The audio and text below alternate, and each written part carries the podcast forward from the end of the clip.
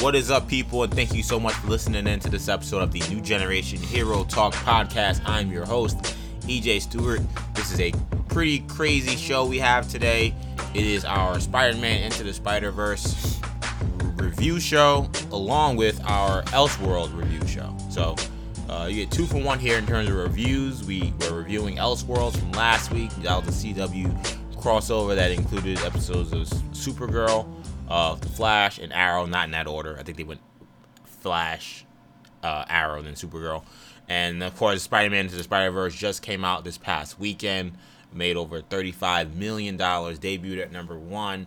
Pretty much a, uh, a, a juggernaut when it comes to um, the game uh, of of animation and, and, and motion picture animation. So it should be a really great show for you guys. Of course, next week we'll have the normal news that we have over the course of the week. But since we're doing two rather large review shows, we thought it was best to make this a purely review show. So um, hope you guys saw. First of all, I really hope you guys saw Spider-Man into the Spider-Verse. If you haven't, you really need to go see that. And I hope you saw Elseworlds as well. So you can follow along with this conversation we're gonna have. Hope you enjoy it. Joining me are my co-hosts starting with Shamari Stewart. Shamari, we got Elseworlds, we got Spider Man Into the Spider Verse to talk about. What are you excited to talk about in particular with either of those two things? Um, well, I mean, for a long time I've been gushing about Spider Man Into the Spider Verse, and it did not disappoint. So I'm very much looking forward to talking about that movie, um, and just talking about how good that movie was. Um, and I have a lot to say about Elseworlds as well, so it should be a good discussion. Joining us in studio, Kendall Stewart. He is back. He's with us for the following month. Now that he's away from school on winter vacations, good to have you back, bud. Kendall, what are you excited to talk about today? Uh, yeah. Um, yeah. I mean, obviously we're talking about Spider Man, and we're talking about uh, CW crossover. So uh, both of them huge events uh, for what we do, and uh, I'm excited to talk about both. Uh, primarily, though, I think when you looked at the uh, the CW crossover, a lot of interesting, a lot of interesting layers they uh, they set. So I'm excited to talk about what the future could hold for the CW going forward. All right. So that being said, it's important to remind you guys this is a spoiler review show. So all the movies that and shows that we're talking about, we'll be talking about as if you have seen them. We're not holding back any punches, pulling any punches. Um, we're gonna speak as if you've seen the entire movie. So if you've not seen the movie or you've not seen Elseworlds, maybe this is a time not to listen to this podcast. If you've seen Elseworlds but not seen the movie, just fast forward maybe 45 minutes or so to get to the Elseworlds part. If you've seen uh, Spider-Man Into Spider-Verse, you haven't watched Elseworlds and don't want to be spoiled by that yet, then you could listen to the first half hour or 45 minutes or so of this podcast and it should be all be well and good. So anyway, I'm going to start the show now and we're going to begin talking about Spider-Man Into the Spider-Verse, produced by Phil Lord and Christopher Miller. Oh, Lord and Miller, as they kind of just a duo at this point that they're referred to as. Um, directed by uh, Bob Persichetti, uh, Peter Ramsey, and Rodney Rothman. This was a movie telling the story of young Miles Morales, uh, a young black Latino teen from Brooklyn who is bitten by a radioactive spider and probably is probably the most tense version of uh, of an origin that we have probably seen uh, in terms of how he his powers kind of manifest. So this movie to me just off the off the just coming out overall thoughts initially it is a spectacular movie. It is a game changer. I feel like everything we said when we watched uh, the first half hour of this movie at Comic Con, I think pretty much stands true. This movie is a game changer. It's an automatic classic. It very well, it's it's very likely the best Spider-Man movie I've ever seen. I think I would I, I'm re- I'm almost ready to say it's the best superhero movie of the year. Um, it, Wow. It's it's it's that great to me. The animation is top notch. It's unlike really anything you've ever seen. The story is uh, is is has everything. It has humor. It has sadness. It has uh, excitement. is thrilling. I mean, it's just really anything you'd want out of an action movie and a, a coming of age story. This movie has it. Uh, I can't say enough about the animators. You know, that's I saw someone tweet about that, and I think that they're right. You know, we keep uh, and look, uh, Phil, uh, you know, Lord and Mill, they deserve a ton of credit. uh, Perchetti, Ramsey, Rothman, they all deserve great credit for kind of visualizing this thing. But I do think the animators definitely deserve a lot of credit. I really hope that they start to get the praise and the interviews that maybe that Lord and Miller and the directors have gotten because I mean to make that vision look the way it looked on the big screen is just it's a it's a masterpiece to Yeah, get that done. Pixar level. Yeah, to get that done um, for your first Sony animated picture and then for it to look like that, I mean that that's that's that's a Herculean effort that they had to do. So round of applause for the animators. But to me, Sham, when I look at this storyline, the voice acting, the, the the action, I mean, it just it was just a fantastic movie. Yeah, I mean, I feel like it had. Um, I feel like it had everything, but and then it, it had on top of that. Um. It's like on top of that, it has all these different things that are meaningful. You know, um, you know, and, and we brought this up before, but meaningful to even us on a personal level Right. you know, having grown up in New York City, um, you know, you know, you go through that awkward kind of high school puberty phase, and and like you go to to a private school even, Yeah. You which we know, went to. yeah, you know, and it's and, and then to see like him come out of it like it's it's just a it's just a hero's journey Yeah. you know and but it's told from such a, a basic like just from such a basic level of just like you know um of just like it's like a normal like new yorker just an average new yorker Yeah. you know that's that's kind of what i'm getting getting from this you know but it's, so it's something like that and it's even it, like it's even more so than what we've seen from tom holland and um uh the other one toby maguire you know yeah, and Garfield. yeah, and Yeah, Garfield. we don't even acknowledge Garfield. yeah, It's more like the other one. There's Yeah, only one yeah. more. Yeah, there's only one. He don't. He don't count. I don't even. I don't even count him. But no, no disrespect to Andrew Garfield. He's a very talented actor. But, um, but yeah, this was this was just on a whole other level. A whole like it's on a, like a whole other stratosphere, to the point where I want even the the other Peter Parker to be animated now. 'Cause I feel Mm. like they may even do a better job with that Yeah. you know and and the things that they were able to do and like you, you mentioned all these different things it's like it would take like hours Yeah. to go over everything from from the different character designs Yeah. the different people like the doc ock that we saw the scorpion that we Yeah, saw this movie the probably took. You know how long saw it took for them to do this and how hard it was. yeah it's like and they it, it's so much like a comic book because they just threw all these characters in like it's a comic book Yeah. stuff like that you kind of i mean you could do it in live action but not like this That's the one thing I saw, Kendall. Uh, it was that I watched that movie and I said to myself, "Why do we get this on the big screen?" And it's like I don't know if it's possible. yeah Like I don't know if that movie that we saw could have been done live action. Yeah, I thought the same thing. There's some of the the the intensity that we got in this movie at certain times. Just, there's no way you could have replicated. Like, for example, the Prowler character we'll talk about later in more detail. Like, his scenes, like chasing Spider-Man, you couldn't do it the same way. Yeah, it would not look live. It wouldn't have looked the same way. Yeah. You know, it wouldn't have had the same, like I said, intensity to it that we got uh, with the the way they matched the score with those scenes. I mean, uh, they they I mean they did a lot of good jobs. They did a lot of good jobs there. But um, yeah, no the the animation of this movie was incredible. Um, it's something that we I think we overlook. A lot of times we overlook it because when we when we talk about animated movies, at this point it feels like it's it's Pixar, you know, it's Illumination, and then you know maybe like Disney, you know, non-Pixar Disney movies like DreamWorks too.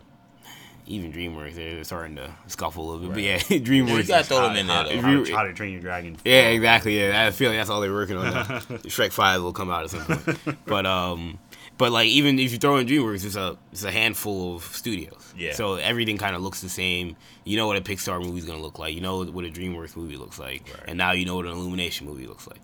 Um, but like this didn't feel like any of those movies. Mm-hmm. This did not look like any of those movies, but it was still animation in the same regard. Um, it had almost like different types of animation at times. It, it was. I mean, they did a very good job. Um, with that aspect of the movie. Uh, and like I said, it's something that gets overlooked in animation a lot of times. It's just the animation quality. Um, and like you said, EJ, like I also sat back after I saw the movie and I was like, like like you say, could this have been done live action? And would it have been this good? Doesn't doesn't mean to say that you know they can't do a good Miles Morales live action story, but would this particular movie with this particular story have been as impactful had it been done live action? I don't see that to be the case. Um, and it just begs the question overall: what's with something we've talked about in the last couple of weeks is what's the future of these kind of, these types of movies Yeah. After a movie like this. Um, but regardless, this movie certainly uh, hammered hammered home the point that you can do animation movies and them be like taken seriously and them be regarded as high quality, high class films. Yeah, uh, you're, you're totally right about that. This definitely is going to be a watershed moment for, I think, everyone doing superhero movies, which really there's only two game two in the game now. Now that Fox is gone, between Marvel and and, uh, and Marvel, Disney, and Warner Brothers, DC. Then you throw in Sony, who just made this movie, so they're of course in the game as well. They, I think they're all gonna kind of now look back and say, okay, what can we do um, in regards to animation.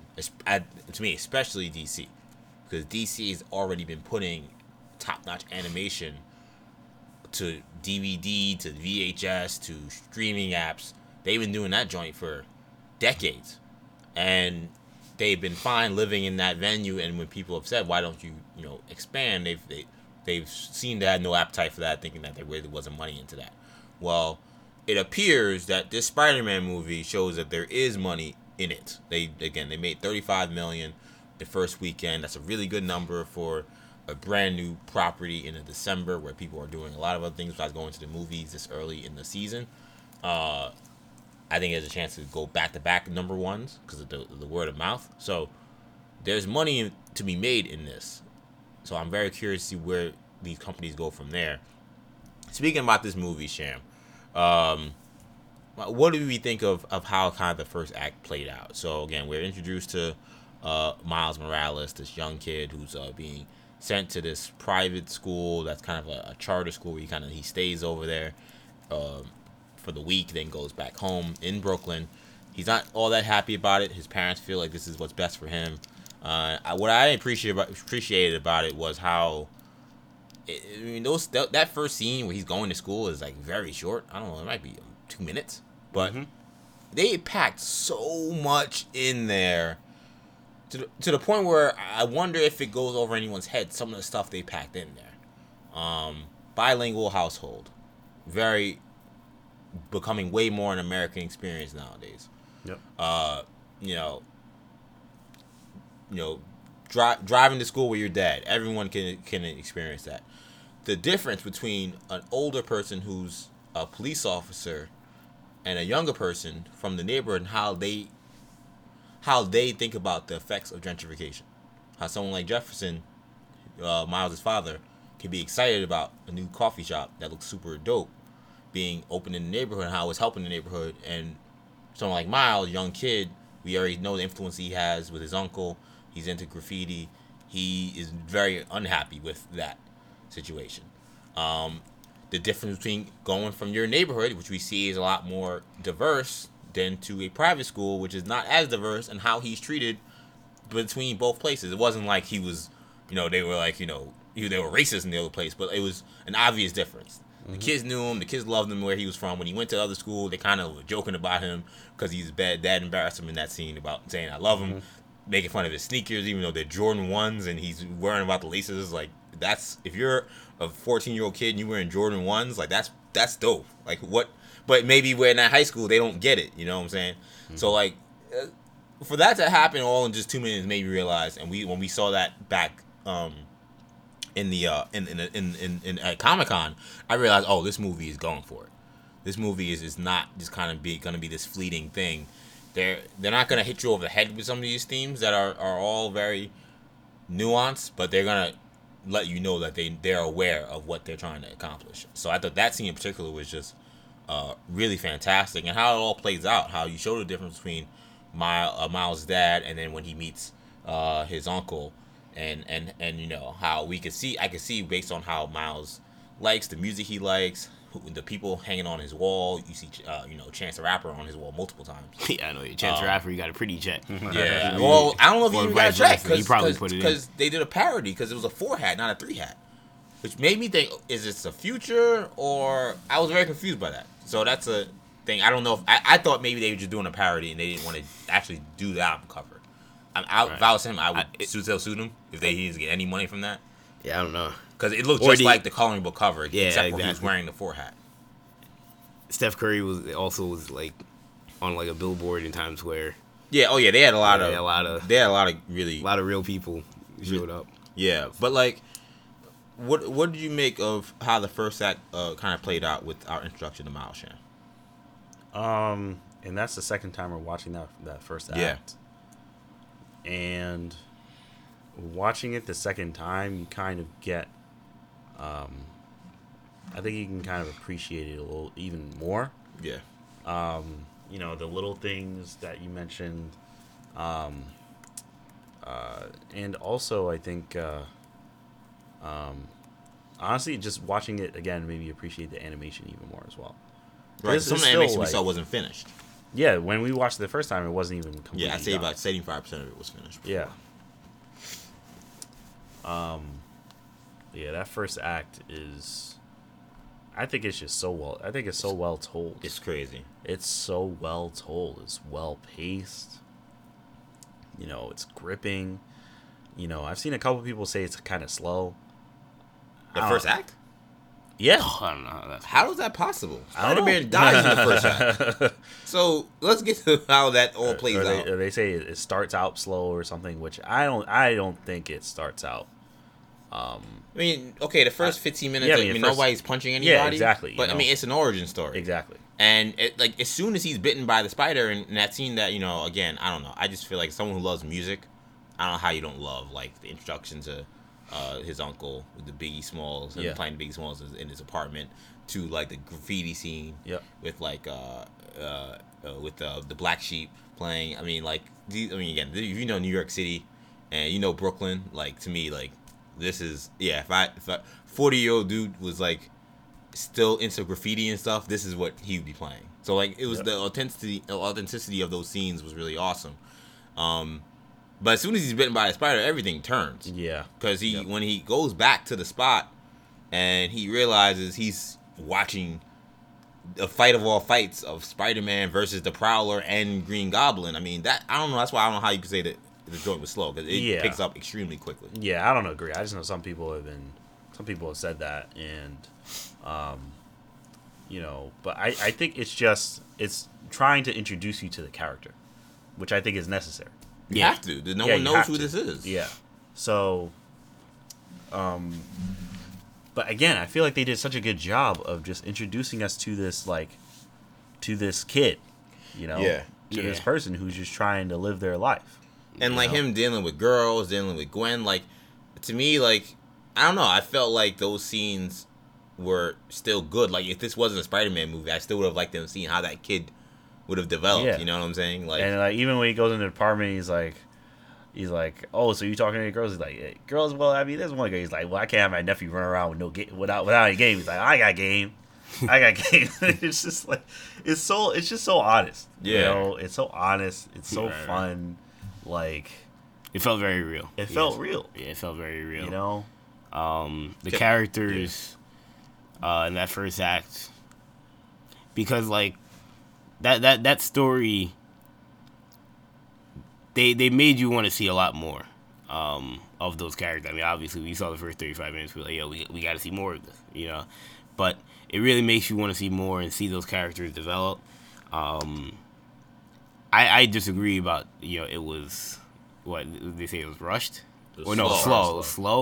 Like I felt like, man, like feel like we didn't learn enough, you know, or I feel like I would have wanted to have seen more, rather than like you know, oh yeah, you know, like it's just dragging. Like I felt like, you know, It's like here's Miles, here's Miles' dad, Yeah, here's exactly. Miles' uncle, here's Gwen. You know? Like it was, it was. I don't think it was rushed, but it just like they had to get through the story along, so it was like they put people in there. and You kind of had to keep up. yeah, exactly. There was a lot going on. Um, like the fact, I mean, if I told you like, yes, Spider-Man dies in the first 35 minutes, and like we still learn all that other stuff, you'd be like, how did that all happen? Yeah. you Right. know. It, it, so I don't know. I disagree about the whole it was slow uh, narrative, but um, yeah, the way they handled that whole Spider-Man, that twist, I mean, still I thought was incredible. Yeah, you know? and when I mentioned about uh stuff they meant they they uh all the stuff they packed in, I didn't even mention the whole public versus private or public versus charter school whole debate too that happens in the car where he's Right, right. he's made the case of why do I have to go to this public school? Why can I why private school? Why can't I go to public school? with All my friends and his dad explaining that this is what's best for him. Him feeling like he's just like a token. You know, like that's all the stuff is so real and so authentic. like Right. that's again, that's a lot to pack into a first act in the movie. But um, I do want to get to the big twist. So we see the fight scene between uh between Spider-Man and Green Goblin and uh and, and, and Prowler, and it sets up pretty much the, the really the, the storyline for the movie around this uh this collider as as the Kingpin kept calling it. Uh, which we learned was as a way to get back his family, which I did not expect to see coming either. So that was that was pretty crazy twist too. But speaking about that twist, you know, that being the end of Peter Parker, his death, what do you guys think of it? I mean, I loved it. Yeah, Yeah, I loved it. I thought it was. It's so unexpected. It is unexpected. It's so unexpected. When we saw that the first time, I was like, "What?" it, I, it didn't make any sense at, at first. I was like, I was this like, is- "No." This is the just- movie they've been they've been uh, marketing. It's like Yeah, they I was like, what? they changed it up. What? but Peter Parker died. yeah, it's What? huge to us. it was kind of smart how they did it because you see Peter Parker in all of the promo. yeah, Yeah, so when and you you see watch happen, in the you're movie, like, what? You're like, why is he blonde? You know? Yeah, Yeah. and then when he's blind, like, wait, I'm very confused. Exactly. That's like And that. you're I was I not paying attention to. you're like in the trailer? Trailers, he he's not blonde. you know? blind? Yeah, but it's just like, oh my god, you know.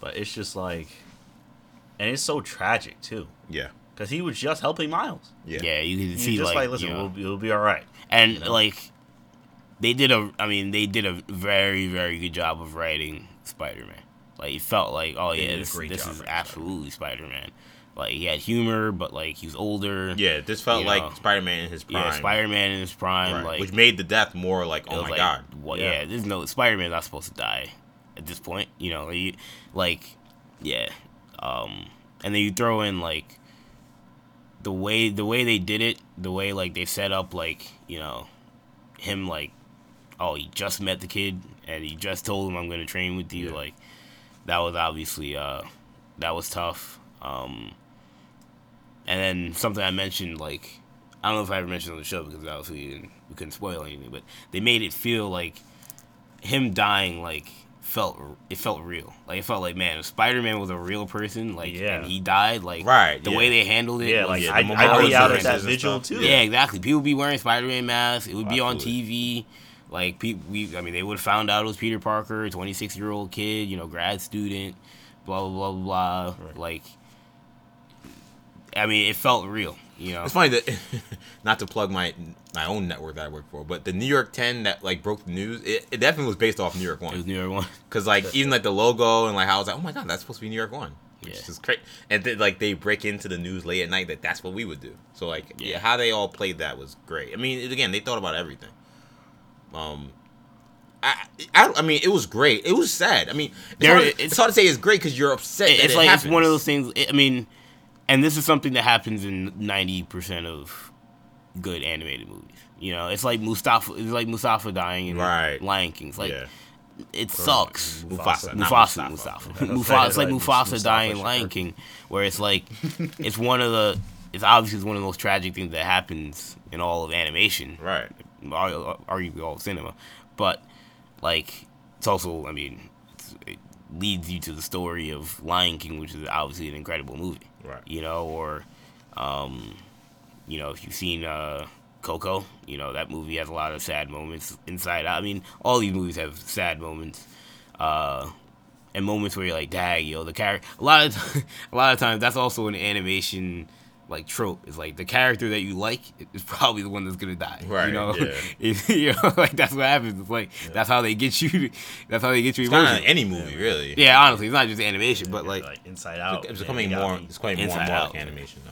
yeah, but like, So like Spider Man, like everyone was rooting for Spider Man. It was, it was an excellent Spider Man. They wrote him great.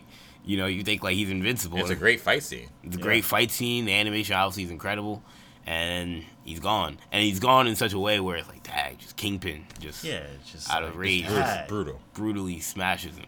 Not like some like you know, oh, I was shot by a ray ray gun, Right. Yeah. you know, by a blaster, and you know, Yeah. died. That, that scene was effective because it automatically you, you it, it brings you the danger of Kingpin.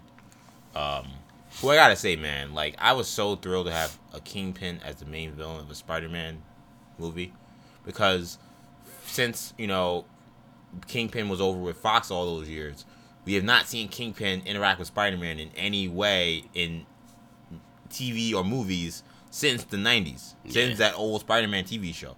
Ever since then, every Spider-Man they did, they always had to substitute him with Tombstone or use some other character or just not have that crime boss element at all in the Spider-Man universe when it came to the movies or the television, which was crazy for me because as someone who grew up on the 90s Spider-Man cartoon, I'm like, where's Kingpin? Right, Kingpin yeah. is his guy. Like, Yeah. so to see, um, so to see Kingpin there, and then to see him be the one to kill Spider Man, it's like, wow. Well, um, you establishing that this guy is And then- serious, and that's gr- great. You know, and and you're right because like even me like sitting back like I mean obviously you said Kingpin plays uh, a tremendous a hu- humongous role in that in that cartoon. And like like I watched this movie and I'm like I had to almost like re- remind myself like oh yeah Kingpin would be like the boss of all these Spider-Man bosses you know? In like in the new era and the more modern era like all these characters are the boss in and of themselves or they're working for Osborn like Osborn's kind of become like that kingpin Yeah. they, they they'll use him either him or Tombstone like you said as like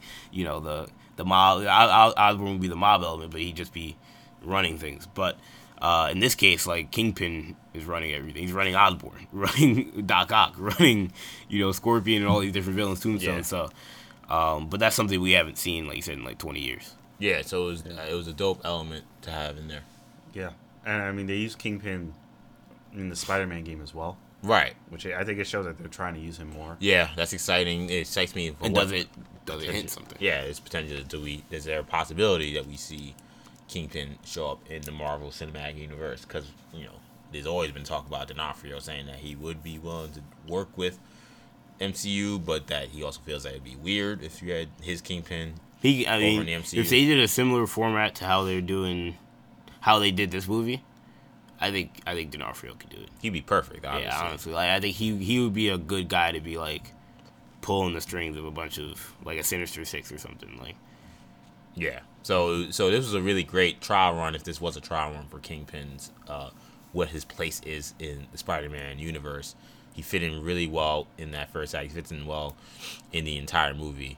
Um, but yeah, I mean it's it's pretty brutal, and to see, I think it was kind of awesome, also crazy to kind of see again like Miles's powers, uh, you know, kind of manifest in this way, you know, where where his day ends after that crazy day at school is his his meltdown with Gwen, his meltdown with the security guard, uh, him going to see uh, he could find his uncle and going to see this whole Spider-Man thing, and then he sees Spider-Man die after telling him he's going to help him and giving him some very important information to try to save the world, and then being chased by some maniac murderer, the Prowler.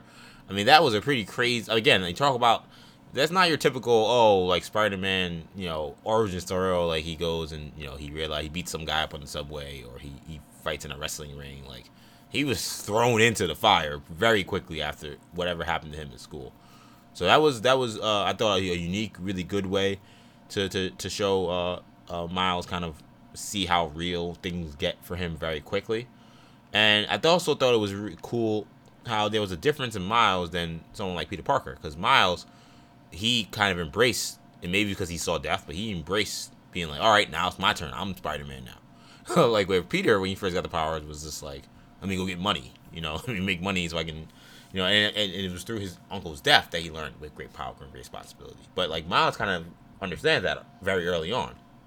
So that kind of is a cool difference between Peter and Miles, at least at this age in their life, where maybe Peter, being a kid, kind of had more of like the selfish mindset, or not even selfish mindset. A lot of it was getting money for his family, but like you know, he thought more about like what he how he can improve his life, as opposed to maybe like being like I can be a hero. But me also Peter was, was the first Spider Man, so he didn't have a, Right. a, a example to see. Like Yeah. Miles saw Spider Man, was like, oh well, I now need to be that guy because I seen that- what he can do, how he helps people. So Yeah. that, that's a difference between them, but it's very interesting how they how they did that. Yeah, that was interesting. Um, yeah, this this Miles Morales Peter Parker, no Miles Miles Morales Miles Morales Spider Man is just so likable, you know, Yeah. and um, you know, so relatable to the point where if if I had any critiques, it might be that well, not enough Miles, you know, because they had a lot of other characters in the film who I loved. I liked every single character in this film, but Yeah. you know, it took away from Miles. You know, I didn't get to see him, you know, full suit Miles that as much as maybe I would have liked. So Um, let's talk about those some one of the other main characters, and that's the Earth six one six Peter Parker that we're introduced to in this show, Right. in this movie. Yes. So Peter Parker uh, appears out of nowhere after a funeral service, um, and we're introduced to him. He's not the Peter Parker that we're used to seeing. This one is old. He's heavy. He's divorced. Um, he has a kind of a, of a his outlook on life is life is very pessimistic. Um, Shamari, what did you make of the Jake Johnson uh, Peter Parker that we were introduced to? He's wearing sweatpants. it's very different than any Parker we're, we're, we're used to seeing. Yeah, I, that's that Peter Parker is like that's like top tier Peter Parker for me. That's one of my favorite Peter Parkers. Really? Yeah. Wow. It was funny. Yeah. That was a, he was Jake Johnson. He did a hell of a job as Peter Parker in uh, uh, in that in this movie. Um, because and it, it's so funny because I feel like that's who Peter Parker would be if he were like old and like Yeah, exactly. worn out and out of shape. You know, still like cracking jokes, but in like a in like a uh, More depressing. yeah, more yeah, exactly. a more broken kind of way. But it's just it's so funny though. It was so funny, and Jake Johnson did a, a spectacular job. And um, yeah, I don't know. It was just it was really it was just a really good story for for all the characters. For his character, his character kind of had his own arc in you know eventually realizing that you know he he you know shouldn't you know bear all the, the brunt of his his failures and just you know he kind of just has to as miles said at the end he just take a leap leap of faith you know um instead of being so willing to sacrifice himself he actually tried to uh, fix the mistakes that he's made. And it's just so yeah it's just that like that's the thing with, with, when it comes to the levels of this film. It's like so a character is who seems to be there purely for comic relief and he's not. Right. you know, or purely to be the mentor role and it's not just that. Right. this character has his own story to tell. And it's uh, and that's just like that's when you know a movie's just on another level when you realize stuff like that What do you think, Kendall, of uh, the Jake Johnson Peter Parker? What do you think about him being the, decide making the choice that this is the Peter Parker that's the quote true Peter Parker? This is the Earth six one six Marvel Universe Parker. That's a pretty bold decision to make him this. Yeah. Yeah, I mean, he, uh, it, I mean, I thought it was cool. You know, I thought the way, uh, you know, they kind of told his story, um, and like, cause like you said, he kind of feels like, like, I mean, you go throughout the movie thinking like, you know, this is like an alternate universe type of Spider-Man, and, but he feels like, he still feels like Spider-Man, even though he's gone through his, his stuff and, Yeah. you know, he's in a different kind of state of mind right now. Uh, he's you can still feel like the the guy that we saw earlier in the movie. You're like, all right, it's, it's still the same Spider-Man. Uh, has the experience of the other one, obviously more experience probably. Uh, has some of the abilities and um, you know can kind of teach Miles the ropes a little bit. So and that kind of lessens the blow of not having the original Spider-Man or the Spider-Man that we see in uh, in the beginning of the movie. Um, I think that he uh, he the the lesson there were a lot of good lessons learned with his story uh, and with uh, his interactions with Miles uh, for both of them. Um, and I, I think he's a character that uh, it surprised me. Again, it was, a twist the way they kind of introduced him, the way the route that they decided to go with that. But um, yeah, I thought his inclusion in the movie was was solid.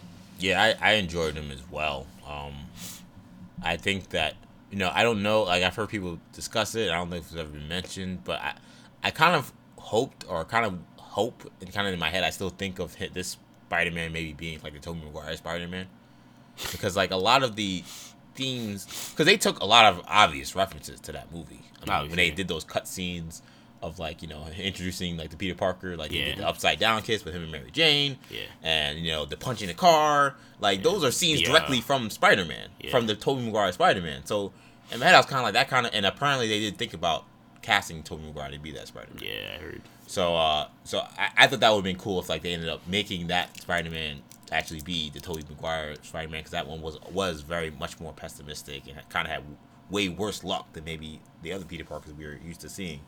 Um, but but like taking that into the account, like that's why I kind of like this uh, Peter because you know while we all root for Peter, I think we, he's always kind of like behind the eight ball. Like he's always kind of like, uh, you know, you know, kind of behind uh, uh, where he should be. So the fact, so the idea that you know could Spider-Man at one point kind of really get down on his luck and just really be totally out of it, definitely, that's very possible. Like we don't like to see him like that, but I think it was realistic.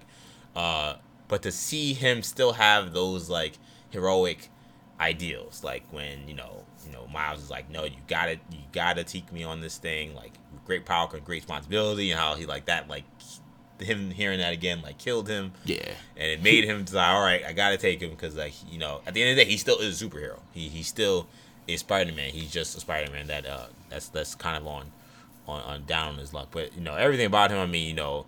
Him wanting to take the train, you know, upstate instead of you know whipping through because like it takes too much energy. So, like the bus, I think. Yo, the bus, yeah, that's what it was. He took the bus where it was like, and like in theory, like he's not wrong.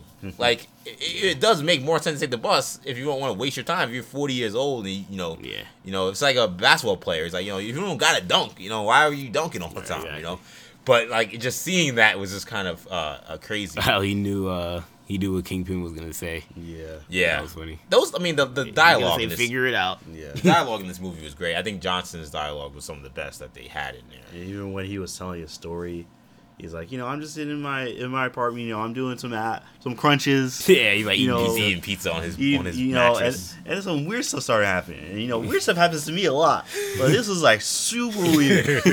it just sucks him into the ceiling. it's so ridiculous. Yeah, his, the uh, yeah the the the written uh, dialogue that they gave Johnson, and he's he's great. You know, Johnson is perfect. He was perfect for this kind of role. The stuff that they gave him.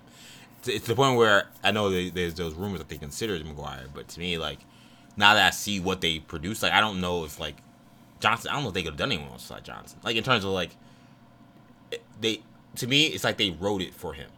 I don't know if they did. Maybe they didn't. Maybe it just was great luck. But like someone who's watched Jake Johnson stuff, I've watched five, four or five episodes of New Girl, of seasons of New Girl. Like I was like, this is like him. This is the guy that he plays all the time. And uh, the fact that they were able to to, to, to bring that to Spider Man is just like it, it, to me he was a perfect fit for the role. Um, but it brings me to that second act, you know, with in our introduction to him going out to uh, what was the company they called it, Am Amtech or whatever, or Am something. It was something. I, yeah, it was something like that. I don't remember. Mm, good question. Yeah, I gotta figure out, remember what it was, but their trip to like you know Westchester uh, introduced us to Doc Ock. Introduce Was- us to Professor X. that No. would have been great. No, go to not Westchester. the X Men. No, give it a couple years, maybe we'll get that. No, it introduced us to Doc Ock, and it was a Doc Ock we're not used to seeing, and I thought that was another really good swerve. This movie, this movie was great with the swerves. So yeah, they you know this hipster doctor who kind of shows up every now and then throughout the movie up until this point, and then we are introduced to her again, where she seems like a decent person. She doesn't, you know, she seems like you know she's just someone working for Fisk, a typical like doctor that like you know Fisk is you know heart or no strong arming to get his work done. But when she gets to kind of observe uh, uh, Jake Johnson, Spider Man, and Peter Parker, and, and, and notices that you know because of the uh, the dimension shift that he's in, that he's uh, that that he's bound to die actually because his atoms will just dis- disintegrate. Uh, we she turns very sinister very quickly, and we learn that that Olivia uh, Octavius is actually Doc Ock. Is there an Olivia Octavius at all in the comics or something that I should know about? That, that's not Doc Ock's wife or anything, right? Uh, that's a good question. Cause I, I, I wasn't sure if that was a name I should have like immediately been like, oh right, like I mean once you said Octavia, I was like, oh my god. But then, Nah. but I didn't know if that was I like. There's no okay, yes, but that was Yeah, pretty. I don't see it when it- That was a dope twist. You know, of course, this is the ul- no the, what would probably be the ultimate universe. So you can you know things are gonna be different than what we're used to seeing in the normal comic. So Doc Ock did not expect that to happen. But to me, honestly, the the the that those scene the scene in that lab, besides maybe the final act, I think that might have been my favorite scene. Yeah, you can make the case. I mean, you know, the interactions with Doc Ock, them fighting through the forest. I mean, all that stuff was great. Yeah. Yeah, it- I'm sorry. What were you saying? No, yeah, I was gonna say yeah, and and it's uh that whole yeah like that whole stretch when they get to the when they get to that facility by the time they leave like that was an excellent 10 minutes however long it was 15 minutes um a lot of action good humor uh They did a great job. Also, nothing in the trailer showed Doc Ock. Yep. oh yeah no. So it's a complete shock when he she shows Yeah. up in, in the movie. not a, I mean a lot of the trailer didn't really show a lot of the villains you know No, I, I we didn't, see much of Kingpin. We didn't see much I of. didn't know Scorpion was we didn't, show Scorpion up. was a complete shock. We'll to Tombstone. I don't remember seeing him in the trailers Tombstone Yeah, I didn't see Tombstone either. you know, like all we knew was Kingpin was co- within the movie. Yeah, Kingpin and And- Prowler. Yeah, and Prowler, and well, we knew Green Goblin because we'd seen the Right, but he like he's way less of a. Yeah, he's early in the movie. I, I thought he was gonna be one of, uh, the main villain. right. The way they like that very very early promo art they kept showing Miles versus Green Goblin. But Yeah. Green Goblin was very little to do with this one. Um. But yeah, no, I thought the um, that uh that early that early uh scene, uh or that whole scene rather, of them in that facility. Uh, even the when he was when he was stuck on the uh on like the ceiling, he was trying to get down. He had to sing. Yeah. He had to sing the sunflower song to get Yeah, down yeah, and stuff like. It was funny. Um, they, they they did a lot of. I mean, clearly, I mean, Lord and Miller have a good handle on how to write comedy and write humor, and they really, it really uh, showed itself in this movie. and that was good because this was a movie that needed that humor, but I think it was also important that it didn't go overboard because this is like a, a serious story. So like, and you know, for something like this, like you know, Lauren Mill of course did the Lego movie. Like I, I wouldn't have wanted it to be the Lego movie. Like at this is Miles Morales. It still has to be a real, true Spider-Man story. So how they were able to balance those elements in these kind of fight scenes where they're fighting them in the lab and in the in the in the uh, in the forest, like those were uh, those were great, and and how they they were able to find that balance in the script was was was really really awesome. Yeah, exactly. I mean, they balance it out like extremely well. Um, and I don't. Um, I feel like you know a lot of people have been saying this, but I'm kind of just gonna jump on the bandwagon and say it as well. I feel like Lord and Miller's fingerprints are all over this. They're Oh, all yeah. over this movie. You know, Half um, of them wrote the script, so yeah. Um, I mean, I watched the Lego movie. I enjoyed the Lego movie. You know, a lot of the humor feels similar. Not exactly the same, but it feels similar. Um, and honestly, the animation feels similar.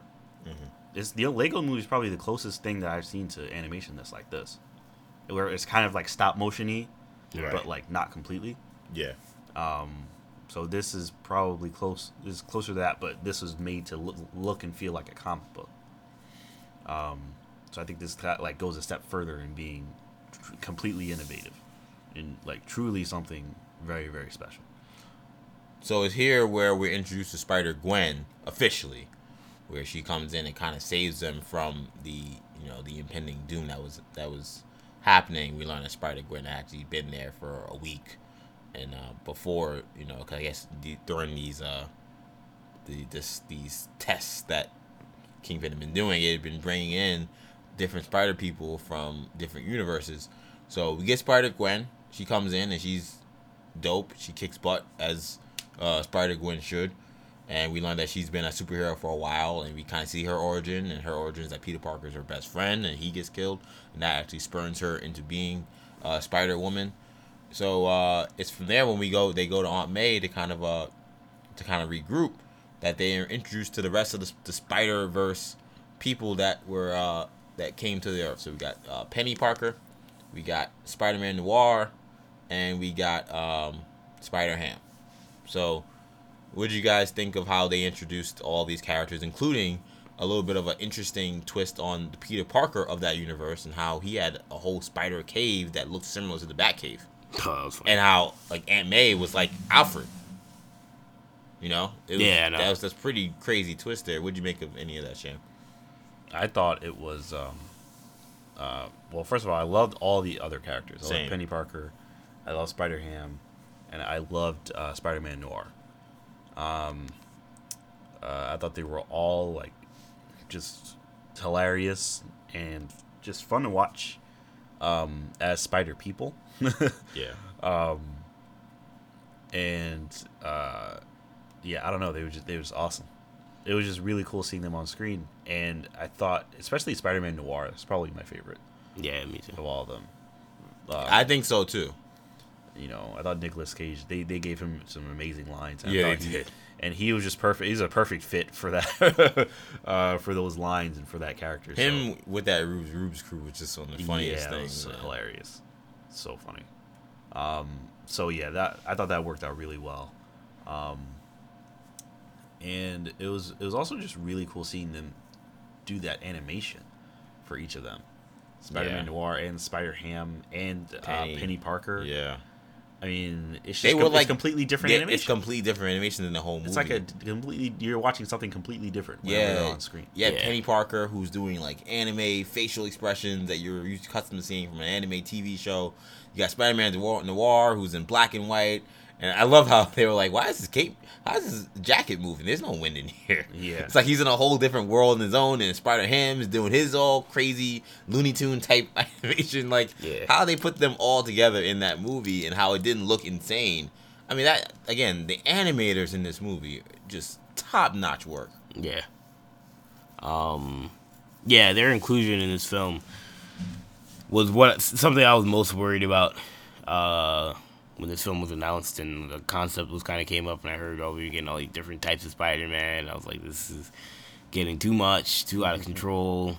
Um, you know, I, you know initially I thought this was just gonna be Miles Morales, and when it wasn't, I was like, all right, you know, we got the first trailer. Like, all right, so Peter Parker's in this, whatever, you know, this could be interesting. Then, you know, you see Spider Gwen's in it, and then you see, you know, like I said, Spider Ham and all these different types of Spider Man. I'm like, yeah, I don't know if this is gonna work, but they did it in a way that I agree that I still would have liked to have seen a little bit more Miles, but it wasn't like these characters hurt the movie, or Yeah, it wasn't exactly. like man we're wasting our time with this nonsense. Like, any they were when they were on screen, it was still very interesting. It made sense. The story made sense. They didn't feel like they were shoehorned in there for kids, or they were shoehorned in there for promotion. No. You know, it was it was their inclusion made sense in the story. So, um, I yeah, I, I dig that uh that aspect of the movie.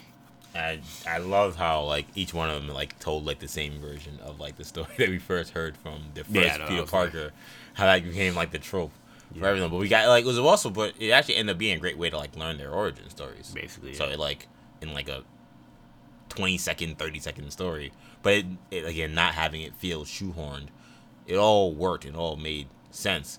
Um, and that brings us to the fight scene at uh, at Aunt May's house that included uh, that we that our first introduction to Scorpion, and um, who we did not expect to see. Also, that was a surprise. Yeah, man. that was pretty cool, and um, it's pretty much a melee. I mean, you know, that was a good. It was a good, like kind of like showcase, to kind of show all these people's powers.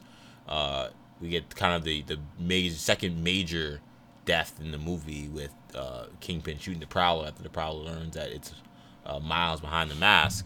You want to talk about the Prowler? Yeah, let's talk about the Prowler. So, the Prowler, we were introduced to his uncle Aaron earlier in the movie. Um, it's interesting because uh, you know Miles, you know, figures out that it's the Prowler a little earlier earlier in the movie when he wants to kind of break in and, and talk to his Uh, why? Wait, why, why did he go in there? Was he going just to talk to his uncle? I forgot why he was in his apartment. Well, he went to write. He's he's writing that note. Yeah. that Oh right. yeah, he was writing. it. like, man, I got stuff going on. Blah blah blah. Yeah, he's writing a note. He wanted to leave it for, for his uncle, and then he realized the Prowler walks in. He's like, "Oh my god, what the hell?" And the Prowler takes the mask off, and it's Aaron. So that was a, a big, obviously a big shock to him. Uh, what do you guys think of the Prowler, as a as a as a whole, in terms of like, it was interesting is uh, we all have the experience of knowing that the Prowler is Aaron. Yeah, I wonder. I So wonder I'm what that's like. How when- that plays for, for people that don't don't know. I mean, yeah, like you said, we're watching that knowing. From the From- from, from- day from the from jump. the minute he's on the screen that he's the Prowler. Uh, I mean, for me, knowing that he was a prowler, it was like even more emotional. Really? Because like I watched that, like Yeah. not necessarily the reveal, but like it made like the scenes in the beginning like emotional. It was like, Right. Yeah, yeah, yeah. You watch it like, damn, uh, that's tough. You know, like Because you know, like, because you know, at the very least is he at the very least like cares about his he's, nephew. it's very genuine. You can Yeah. tell it's genuine, but then you also know like this guy's a supervillain. Yeah. you know, or at, at the time you don't know exactly what he's doing, but you know like this guy's gonna be a supervillain. And then like you see him as the prowler, like Yeah, next scene, and you're like, oh yeah. he's in the middle in his prime. Yeah, exactly. Supervillain, yeah.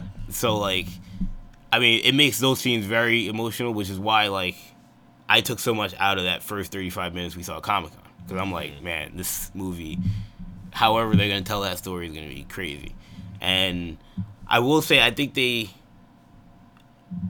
I don't know. I, I, I do feel like that aspect was rushed a little bit, or I think that they they could have they could have t- they could have de- delved a little deeper into that relationship, and I, I, may, I maybe they felt like it was off the beaten path, but it really shouldn't have been off the beaten path. If this is a Miles Morales movie, you, You know, think that they should have gave more time between Miles and Aaron?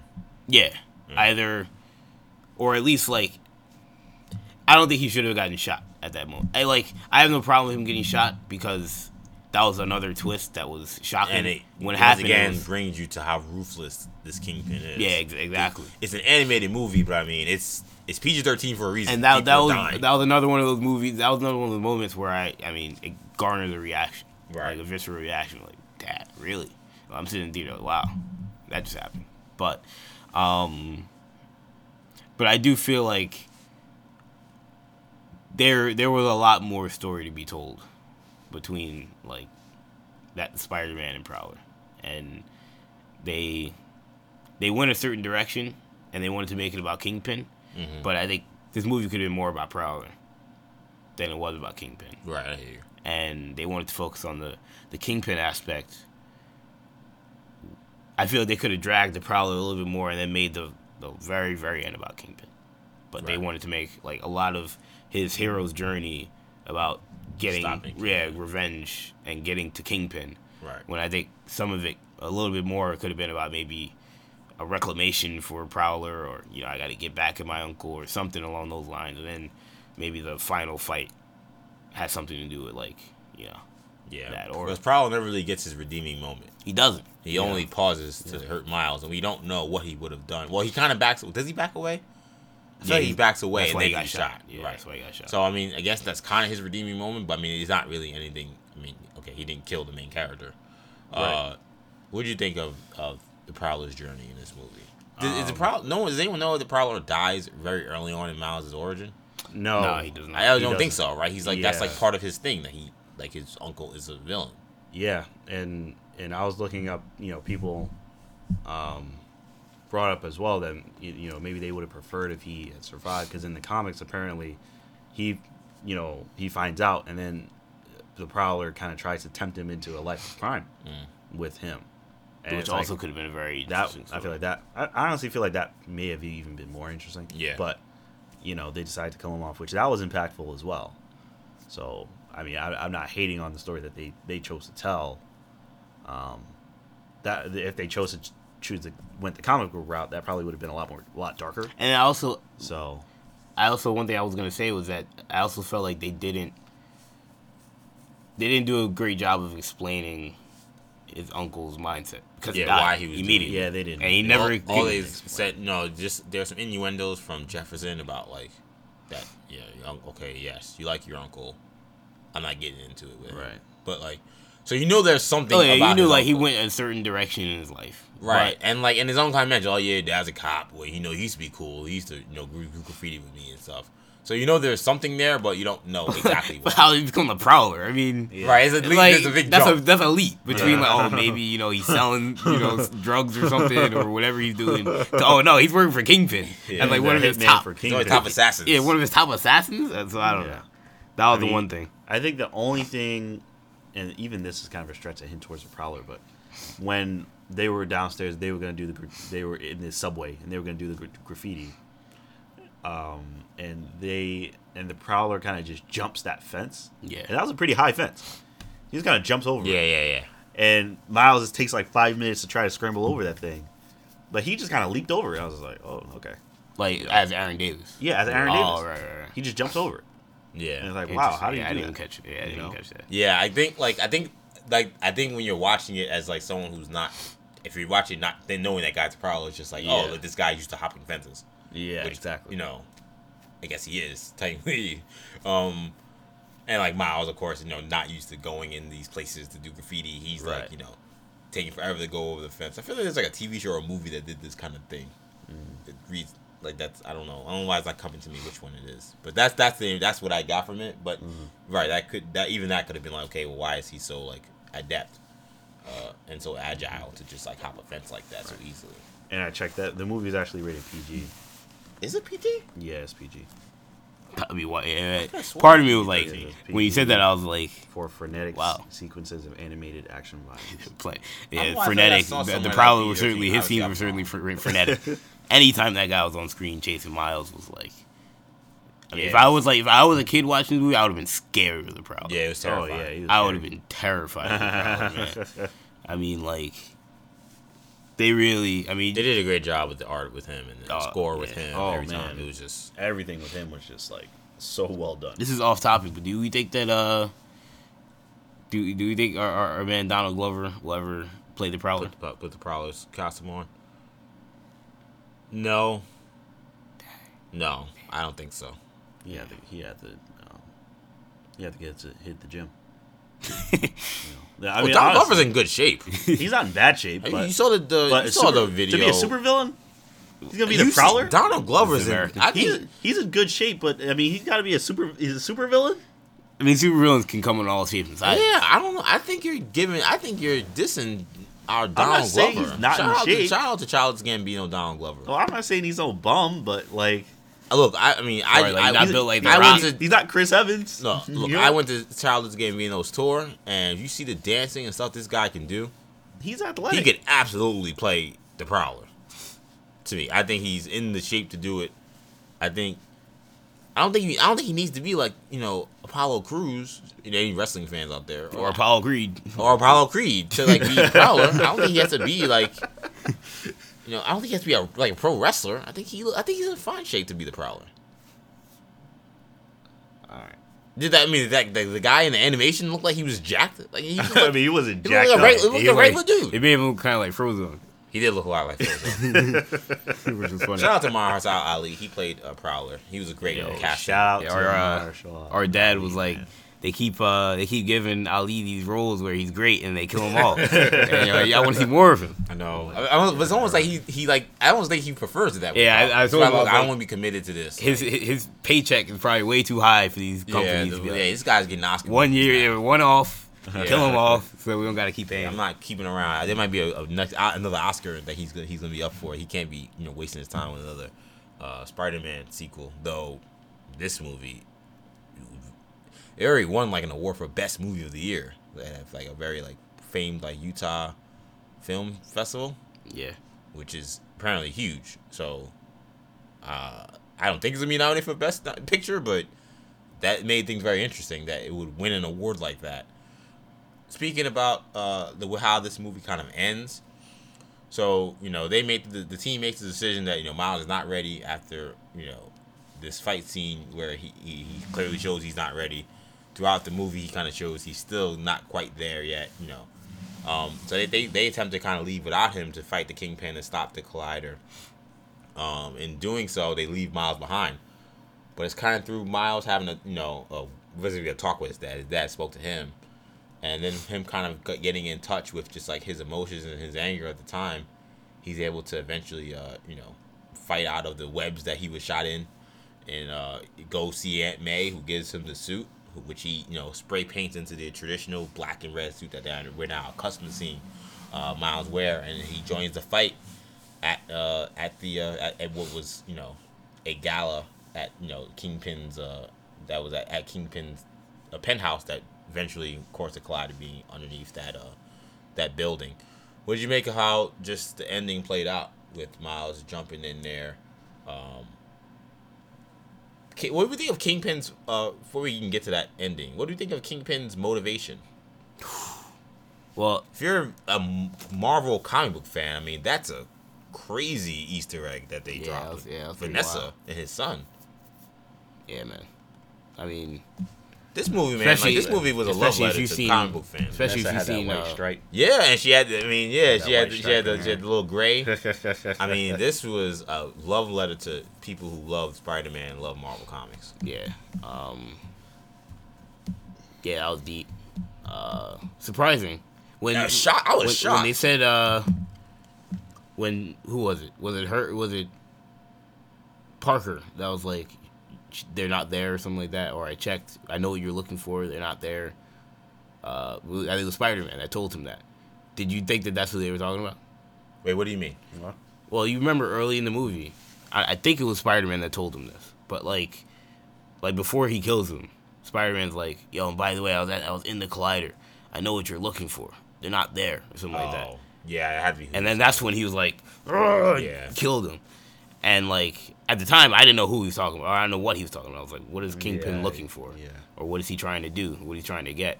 And then they show that, and I'm like, "Oh wow, yeah, that makes sense. Especially like, you know, especially after you see like Daredevil, you know, Right. put that together. But, uh, yeah, that was deep.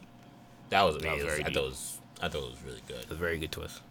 it's like very like I mean, this this whole plot is very like mustache twirly for Kingpin, like Oh yeah, changing reality, crazy. oh, that was another thing it's a where I was little. like, it's a little. it's little. an animated movie, so I, would- I would give it a pass. yeah, I give it a pass. If for it was that. live action, I'd be like that. This this whole this whole story it didn't make a whole lot of sense. like trying to trying to warp dimensions. Yeah, dimensions. man. For well, Vanessa? my thing is like, well, here's the thing. It wasn't him. Him trying to find His another motivation Vanessa made sense. Definitely made sense. Well, yeah, just like. I have a ray beam and it's like shooting. Yeah, it was just stuff that that, whole like, thing. I'm like, that's not. I didn't know what any of this stuff meant. collider. Yeah, Yeah, that, exactly. that's, What is not, stuff? that's not a very I gotta get the thing. key That's to to- be honest, that's almost more like a Norman Osborn thing. Like Right. Norman Osborn doing something like Well, that, yeah. or, or like Octavius, Yeah, Like or more that. Green scientific, Goblin. yeah. that's more like Green Goblin. Right, Exactly. exactly. So, but like, but like again, for like the sake of the movie, it's animation, like, and it did provide great animation moments. The fact that this was the center of this And conflict. what kind of made it like somewhat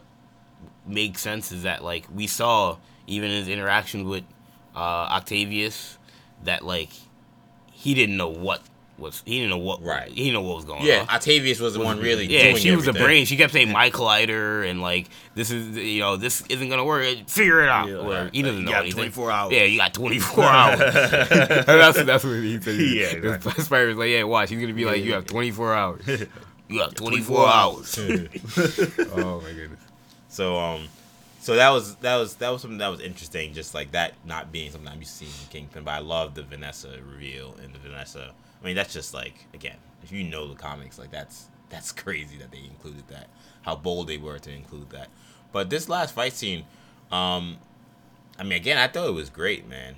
Uh, just the like I feel like Doc Ock is a great villain for like animation.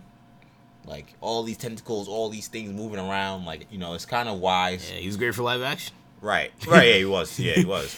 But like, it's kind of why I think like you know, like those like that like little that like big sphere thing that like uh the Incredibles had to fight.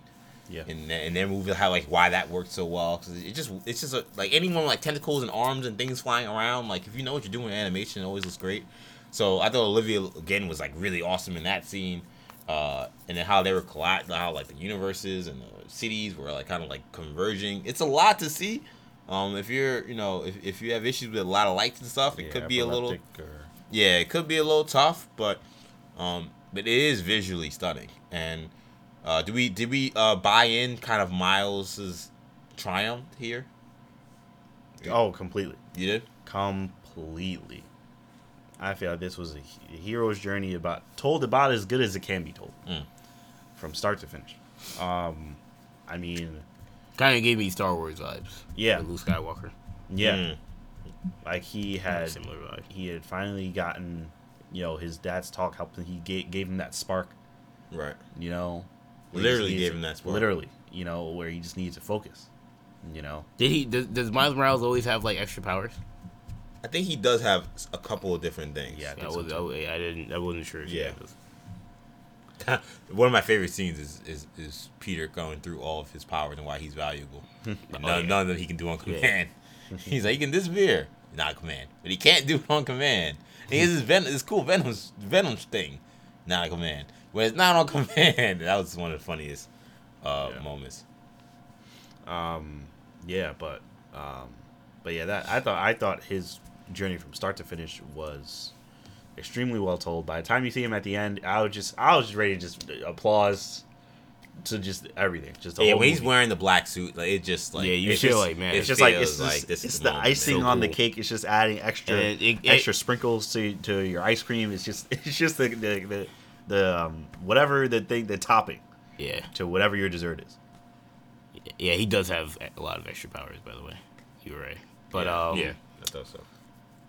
Yeah, and it kind of seeing this movie and seeing by the end, like you mentioned, like it makes you realize like why so many people wanted to see Miles Morales Spider-Man live action for so long. Oh long. yeah, yep. You know, for a while, you know, even like when Marvel bought it, some people were like, let's do Miles Morales. I was like, eh, I still want to see Peter Parker. You know, we haven't seen Peter Parker in the MCU yet. You know, but like that would be if they did Miles Morales. Yep. And I mean, now, honestly, they were smart to wait for this because I think if they did if they did Miles Morales now, it would like make so much money. Oh my god, yeah. Make so I mean, it'd be like Black Panther almost. Yeah, Yeah. if they did it well, they Yeah, I casted the right people. Like, yeah, that could. Now the question is, do you? This is isn't really on the movie, but like, do you do it with Tom Holland? Yeah, that's does, does. Sony say we're gonna do our own Miles Morales? Screw the MCU because they could do that. They could. like- they literally. they they own they own the character. They can do whatever they do whatever Yeah. they want. Uh, do they tie it in with the MCU and then do you make him like? Because the question is, you you don't want to make him a sidekick, quote unquote. Right. How do you separate him from? Do you make him a part of a team of young heroes? Like, so that's the question of how you even integrate him. I mean, or the do you way wait? they've, the way they've wait, like, kind of done it in the comics has been Spider-Man, Peter Parker.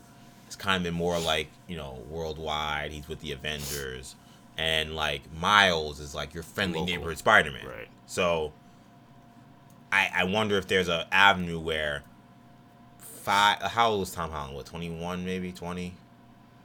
Yeah, it's around that age. So like, is there an avenue where like five, six years from now, that's a long time, but like it's very possible he could have done maybe two or three more Spider-Man movies.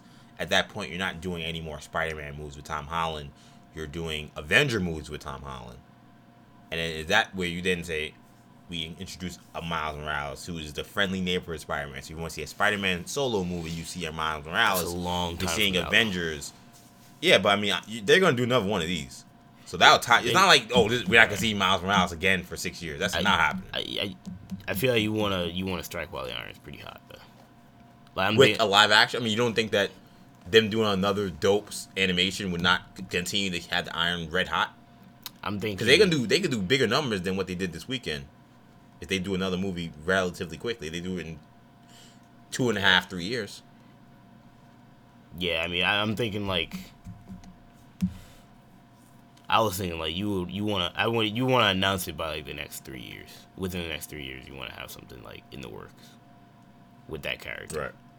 You know, I just don't know if it works with Miles with, with Tom Holland's timeline right, right? And that's what that's Because he's a high school kid already. I I can envision them doing by the next Spider-Man movie, Miles Morales being in it. But what is he? Spider-Man just he's 3. just a kid. Well, yeah, he's a younger. Like, if Tom Holland's a senior in high school, this kid's a freshman in high school, sophomore in high school, and he also has a similar experience. This would, I mean, this could end up being like, it would be end up being like Tom Holland's like fifth movie if he does like multiple Avengers. It would be like his fifth or sixth movie, so it'll be experienced by then.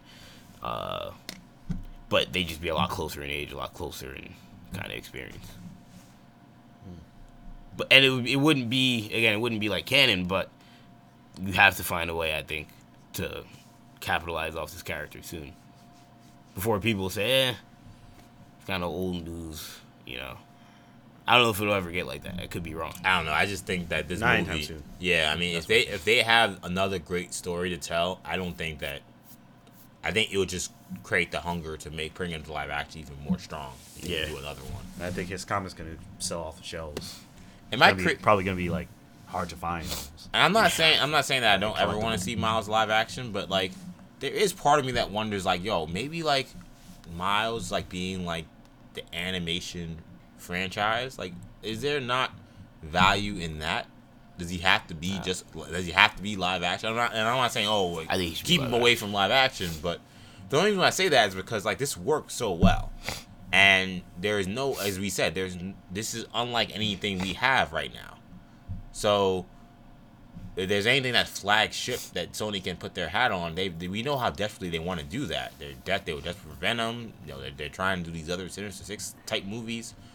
Like this could be, this could be what we think of Miles Morales in terms of the big screen. Like we can make fun of it, but like Shrek is a huge character.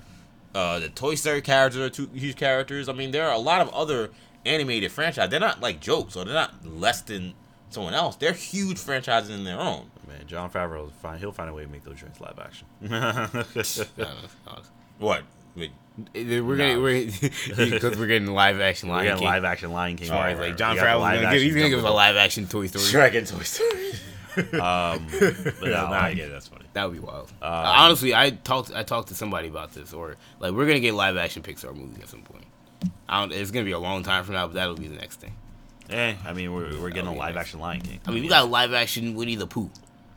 You don't think we can get live action Toy Story? I mean, it sounds ridiculous, but Yeah, you could. Um, but yeah, man, I've been so I've been sold on Miles Morales since trailer one. I was like, yeah, so that first trailer, I'm like, yeah, they struck gold with this. like I immediately knew I was like, yeah, they won. Yeah, they got it. They they they got the formula. You know, um, just the visuals, the aesthetic. I was like, this is Spider Man, the Spider Man that people are sick and tired of, but new. Yeah. It's new, it's fresh, it is impactful, and it is something that that people can latch onto. No matter how no matter how played out Spider-Man is. Right. And people are going to argue that he is and I won't necessarily disagree. But this is this is new. And Yeah. he has new powers. He has a completely complete basically completely new story with new new relationships, new characters. And what but a combination and he he also relate he has relationships with the old characters. Right. Old Peter Parker and all these other spider people. And it's it's just it's like you you have that same Spider-Man brand but with all these special added features Right. that you can just take advantage of for however long this lasts, this Miles Morales trend lasts. Um, yeah, so I definitely think they struck gold with this. All right. Let's give this movie a rating, guys. Uh, out of ten, I'll give it to you first, Kendall. What are you giving Spider-Man into the Spider-Verse? uh, out of ten, I'll go nine point three. Go nine point three. I think that uh, you know, it's tough. I mean, maybe it, it could be higher. I I'm comparing it to like, you know, I I was. It's tough to say. You know, you dock points because it's animation or like, you know, you don't value it as high, But like, it, it's it's it's almost flawless. You know, I, I think there were some story things I disagreed with that they that some decisions they made that they could have made this movie better, but um, there's very few things that I looked at. I was like, this, this hurt the movie, or this is bad, or this uh, ruined the movie. There was nothing that obviously that ruined the movie, but almost every, from the animation to the voice cast, which was amazing, to the uh, to a lot of the story, um, the almost a perfect movie Yeah. across the board. I mentioned uh, Jason Jo- Jake Johnson a lot, but shout out to Shameik Moore as Miles Morales. Yeah, Shameik Oh, Moore was yeah, great. He, was fantastic. As Yeah. Well. Um, yeah, that, yeah, the voice cast was incredible. So, uh, yeah, I'll, I'll go nine point three. Um, one of the best movies we've seen this year. Also, shout out to Chris Pine for playing the first Spider-Man. Yep. Yeah. And shout out to Oscar Isaac. Oscar playing- Isaac. for playing uh, Spider-Man 2099. Yeah, I didn't even know about that. What everything's happening with that? yeah, I mean, I uh, assume he's gonna play I a wanna role in the it. sequel. I want to see it. I want to see I him in the think next so. one. what are you Um, giving the rating, Sean? I give it a 9.5. Mm. This was a spectacular movie. I loved it from start to finish. It wasn't perfect. You know, I would have liked a little more Miles, um, even though we got a good amount. But there's so many characters in this movie, which didn't hurt the movie, but it, it Miles was so good that it hurt it. Right, exactly. so it's kind of like it almost like negates itself. But Yeah. um, so I give it a 9.5. And also, I felt I thought they made Kingpin a little too big and boxy. Oh, I like the way Kingpin. just- I kind of, I kind of liked how he looked. I mean, yeah, it's, it's was a little animated, too- you know. So I yeah, don't. it, I it, don't to me, care. it looked like a character from like just a Shrek or sticking like out of a a big Pixar black box. character. yeah. But yeah, so that, that kind of bothered me a little. In, in some ways, and sometimes when they showed him, I was like, oh, okay, yeah. But then other times, I'm like, it's But, like, black and then dude- a face sticking out of the screen. He looked. I mean, he looked ridiculous in the '90s cartoon. Yeah, he did. He looked way bigger than everybody Always, else. he always looks. That's ridiculous. yeah. like the, to the point where like when I see him on Daredevil, I'm like D'Onofrio's not big enough. Yeah, right. D'Onofrio should be like the Hulk, you know, compared to everybody. Yeah, not. yeah. I mean, Kingpin always looks weird. So, like to me, this was another weird iteration of him. Like I didn't think of it. Like it didn't. It didn't dock anything for me. I, I was fine with his model. Yeah, for me, I was just like, uh, I mean, maybe I don't know, maybe just watching like too much a, Daredevil. li- a little less boxy. I don't know, like Watching it too was much too much. But yeah, so there, there was a little too much going on. But those are the only things that that I wasn't like crazy about. You know, so I just give it a nine point five. I love it. Yeah, I'm gonna go. I'm gonna go also a nine point five. I mean, this joint, I mean, it's it's it's just fantastic. I mean, there's only there's very few things you can really knock on it. I said, I I said, if there's anything I would knock on it, it would be that the idea that like Kingpin would like this is like his Ray thing, like that. Like it, it wasn't like bad, but it just like I'm like this. You is, wish there was another story super they could have told. yeah, it's like so. It's so like cart. Yeah, it's like Shamar said. It's very cartoony. like just like this is very Some out of Looney weird for something that, like like something that Kingpin would do. I'm not saying this is not something that I would see in Spider Man, but it just seemed very unlike Kingpin. Um, so that was kind of weird. But like it's so good that you, you kind of get away with it. Otherwise, I really don't have anything negative to say about the movie. I mean, I'm trying to think if there was anything. Um, I really can't think of much. I wish I would have seen Miles in his suit earlier. I mean, his suit looks so great. But I mean, that's just like I mean, again, these are like nitpicks. I mean, yeah. um, no, I, I really enjoyed uh, a lot about this film. I thought it was great, and and to me, like you know, it's funny. I've heard people say, "Oh, we should have had more of this character, more of that character in terms of the other Spider people." I think they we got like just the right amount of all of them. I, I, I really feel like a little bit more would have been like taken away from Yeah. Miles in the main story. Exactly. I feel like a little bit less would have been like these guys are just like garnishes. Like they were perfectly involved in the story. They were important to the story, but they weren't. They didn't take over the story. Because when you first saw the first, when we saw the first trailer, I don't know, like they're like they're not in it for most of it, and then towards the end, they they they show up, and I'm like, what is this gonna be? I got very nervous, but um, but when you see how they like included them and infused them into the story, uh, and how it made sense that you had like, you know, the the cast of villains that King- Kingpin had with Tombstone and Doc Ock and Scorpion and Prowler, like it made sense that there were these other like, multiple Spider people to fight these guys. So it all ended up working out really well. So I, cause I really can't have many complaints about it. I cannot wait for a sequel. I just hope that they don't make a sequel that's like rushed and like not as good. I can't imagine Lord and Miller put their name next to something that would be money grab. I just hope that that's not what they do because this was clearly not that. This was clearly Right. a like very very like artistic, thought out movie. I just don't want them to revert to anything that they did in the past. You know, or that that revert uh, tropes that we see in the past with people being like, "Oh, we made a lot of money, let's do it again and just throw something together." It Doesn't matter, people will show up and buy stuff. Let's not do that. Let's do what you guys just did. So when we hear that there's already stuff in the works, I hope that there are storylines and scripts that are, are, are worthy of sequels and spin-offs that will be uh, exciting. And shout out to that really funny uh, post-credit scene.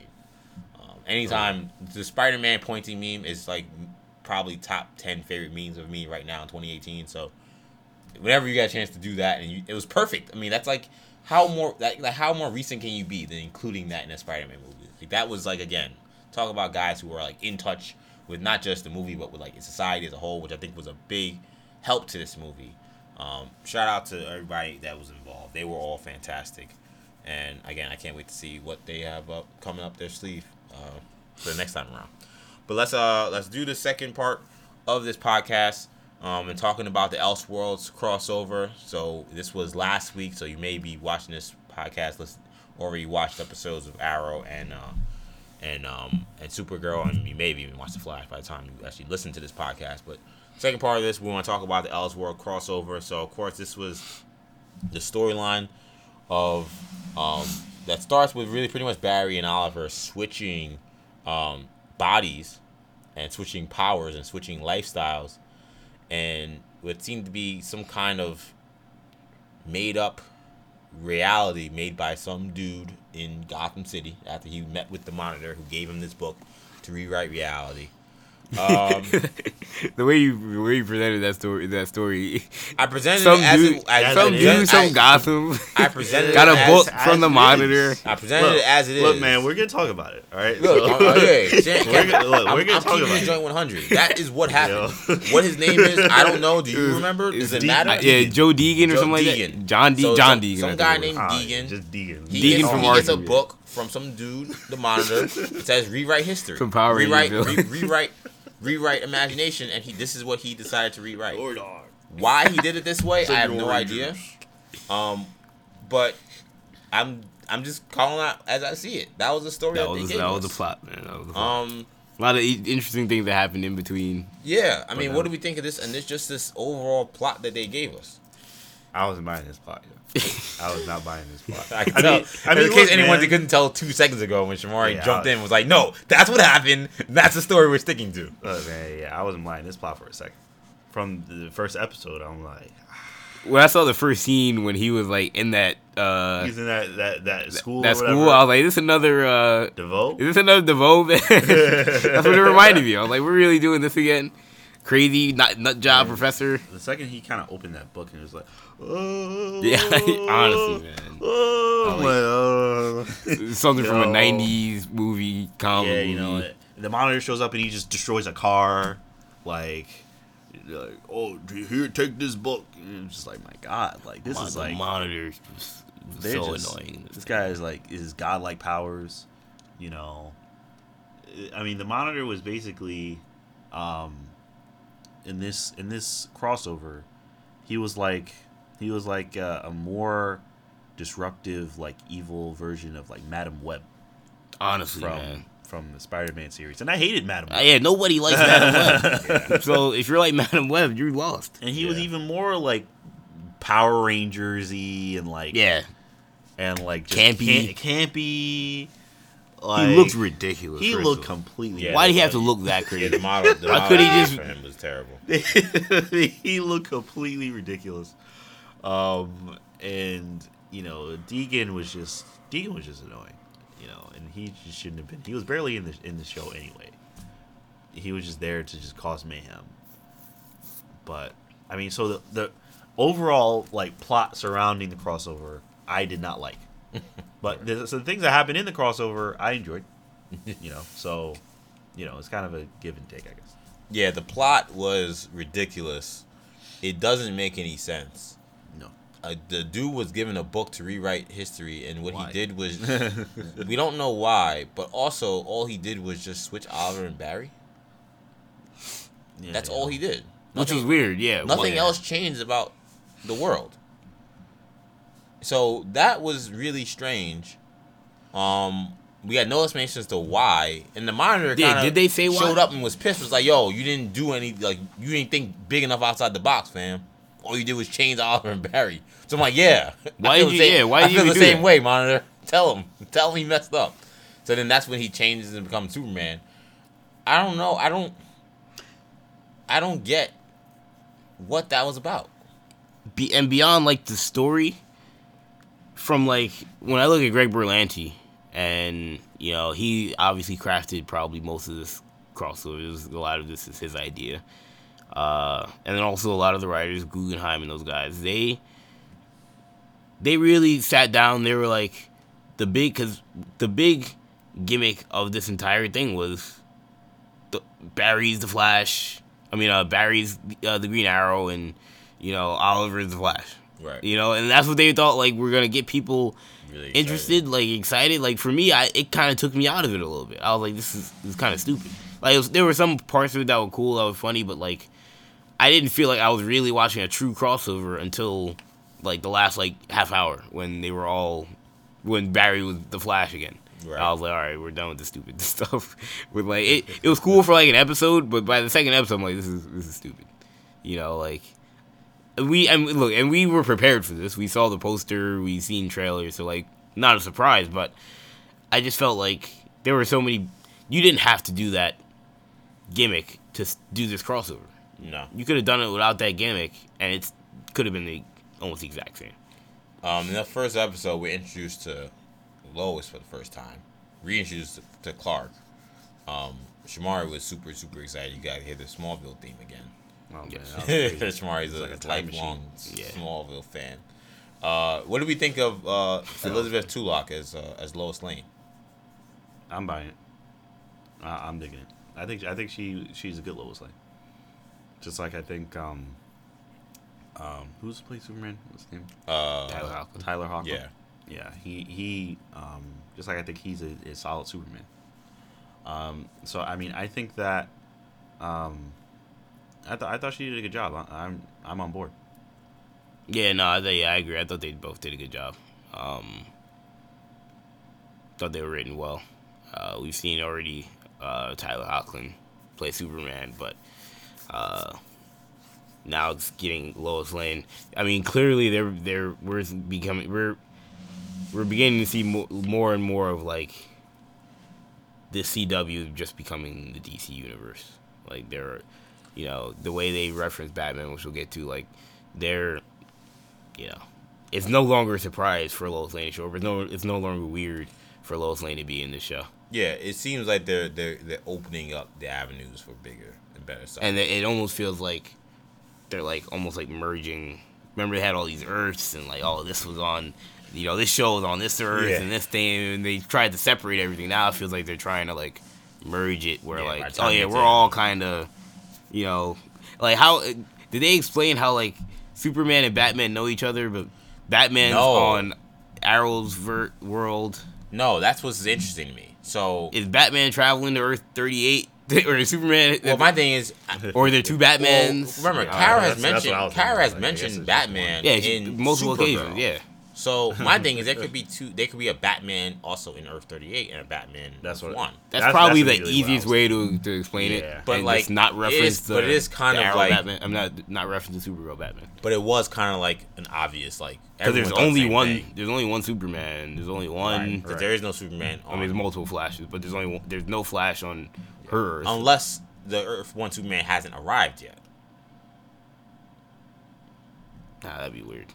I mean, I'm just It's not impossible. It's not impossible. But also, Yeah, we don't even would heard. be We haven't heard of Metropolis in Earth One either. So is does Metropolis even exist? Does Smallville even exist? Like, there's uh, there's a lot of questions that aren't answered. We, exactly. but I don't know. but it is definitely is. But you, you feel like they're they're trying to merge these worlds. You know, they're trying. by the time to. we get to Crisis on Infinite Earths, this will all be one. You think it'll all be one Earth? Yeah, which we'll get sense. to I hope that ending at the end. But um, but in terms of just like Lois, I thought Lois was great.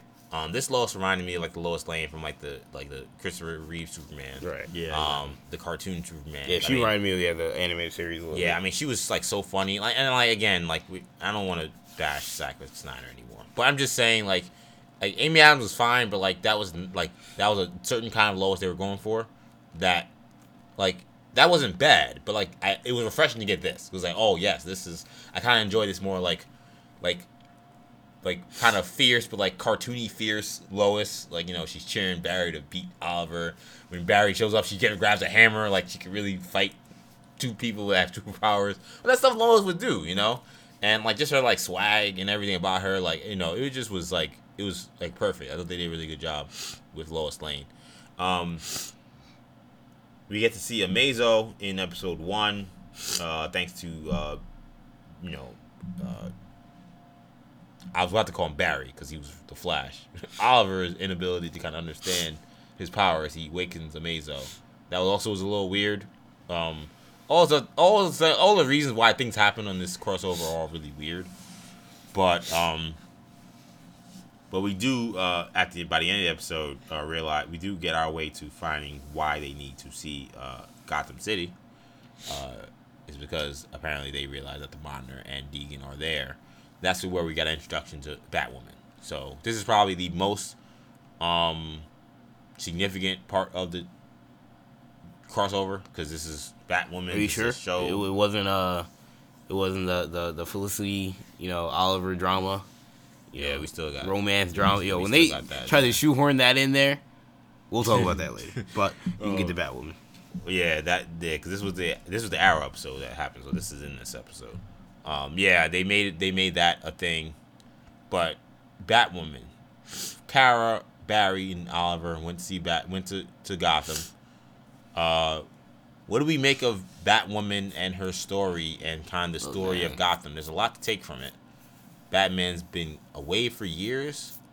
Uh, Kate Kane is Batman's cousin, so they kept that in the, the new canon that's in the trailer. I mean, new new the new canon is part of this storyline. Um, it seems like she's kind of just taken over. Not only is like the protector of Gotham, but maybe even kind of like is kind of running Wayne. Wayne Enterprises. Yeah, whatever's left of it, is yeah. left. Wayne Enterprises, that building she's in is like you know nothing basically. Yeah, it's transitioning. So, um, so what do we make of like just like the canon of Gotham and Batwoman and Batman that we we were introduced in this episode? I thought that Ruby Rose did an excellent job. Ruby was guys. excellent. I thought she was excellent. Wow. You know, I really, uh, I really bought it.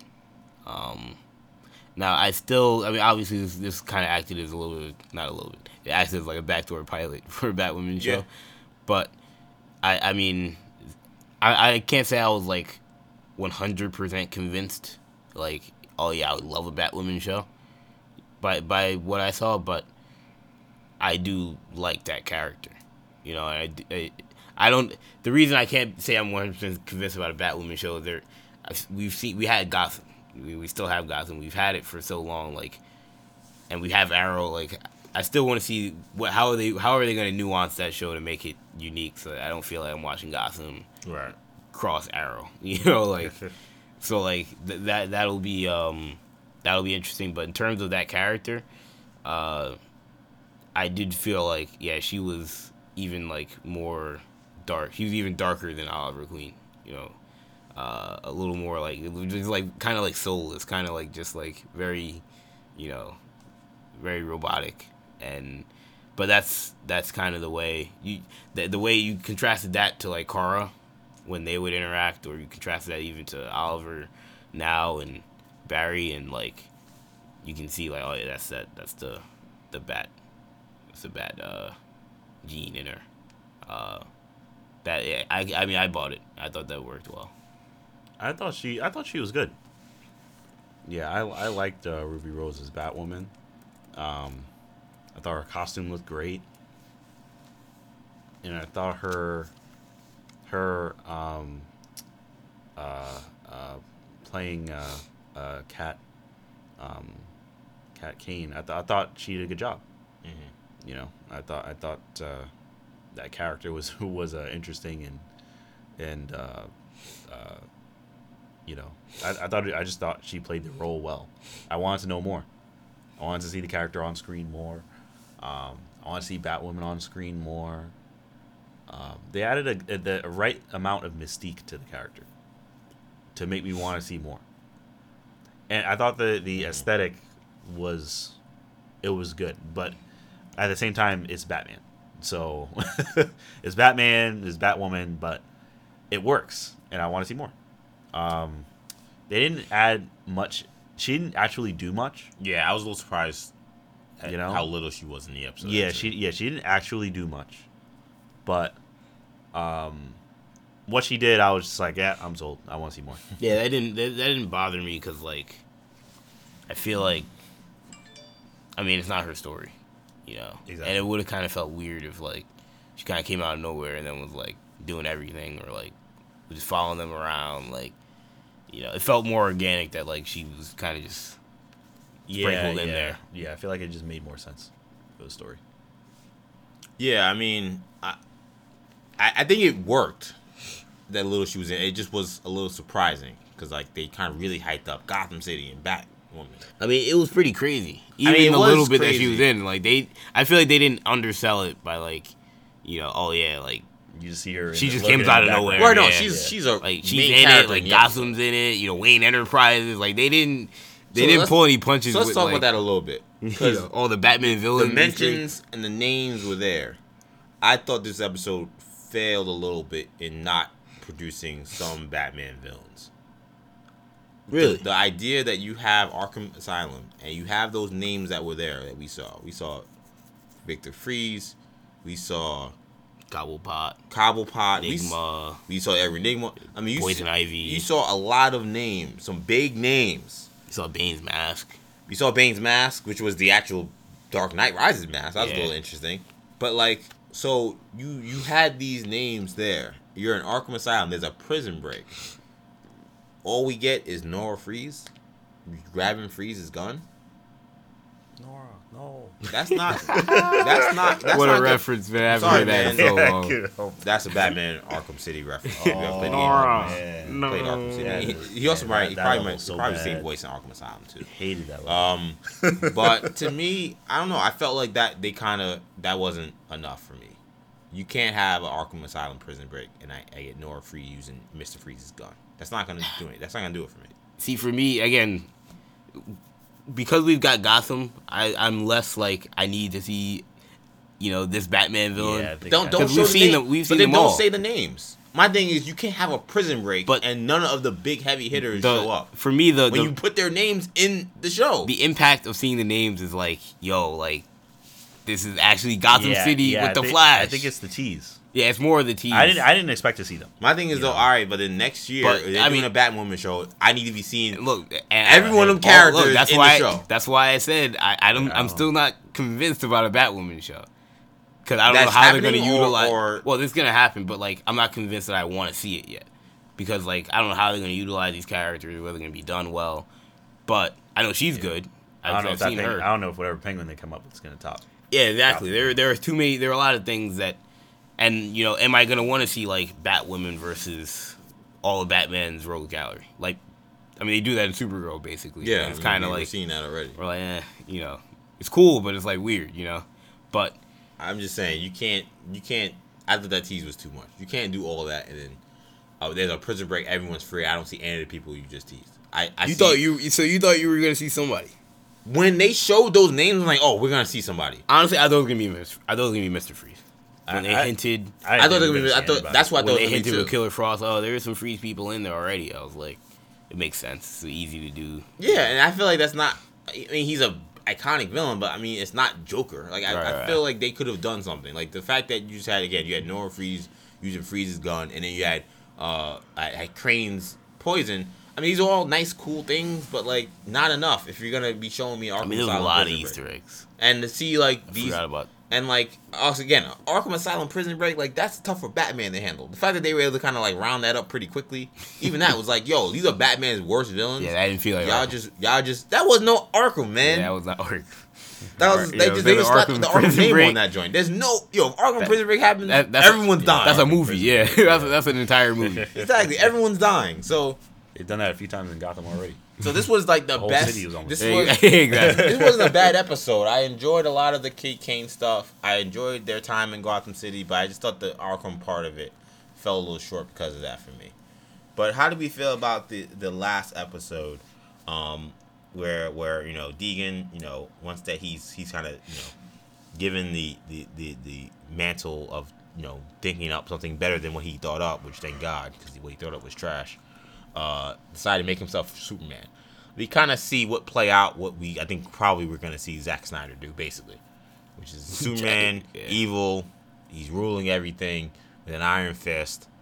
Um, a more like more Alex cartoony version. yeah, this is a Supergirl episode, so we get some Alex stuff in there with Kara that I thought was some good character work, and they have great chemistry. You know, I, I love Alex as a character, so I enjoyed her in this episode.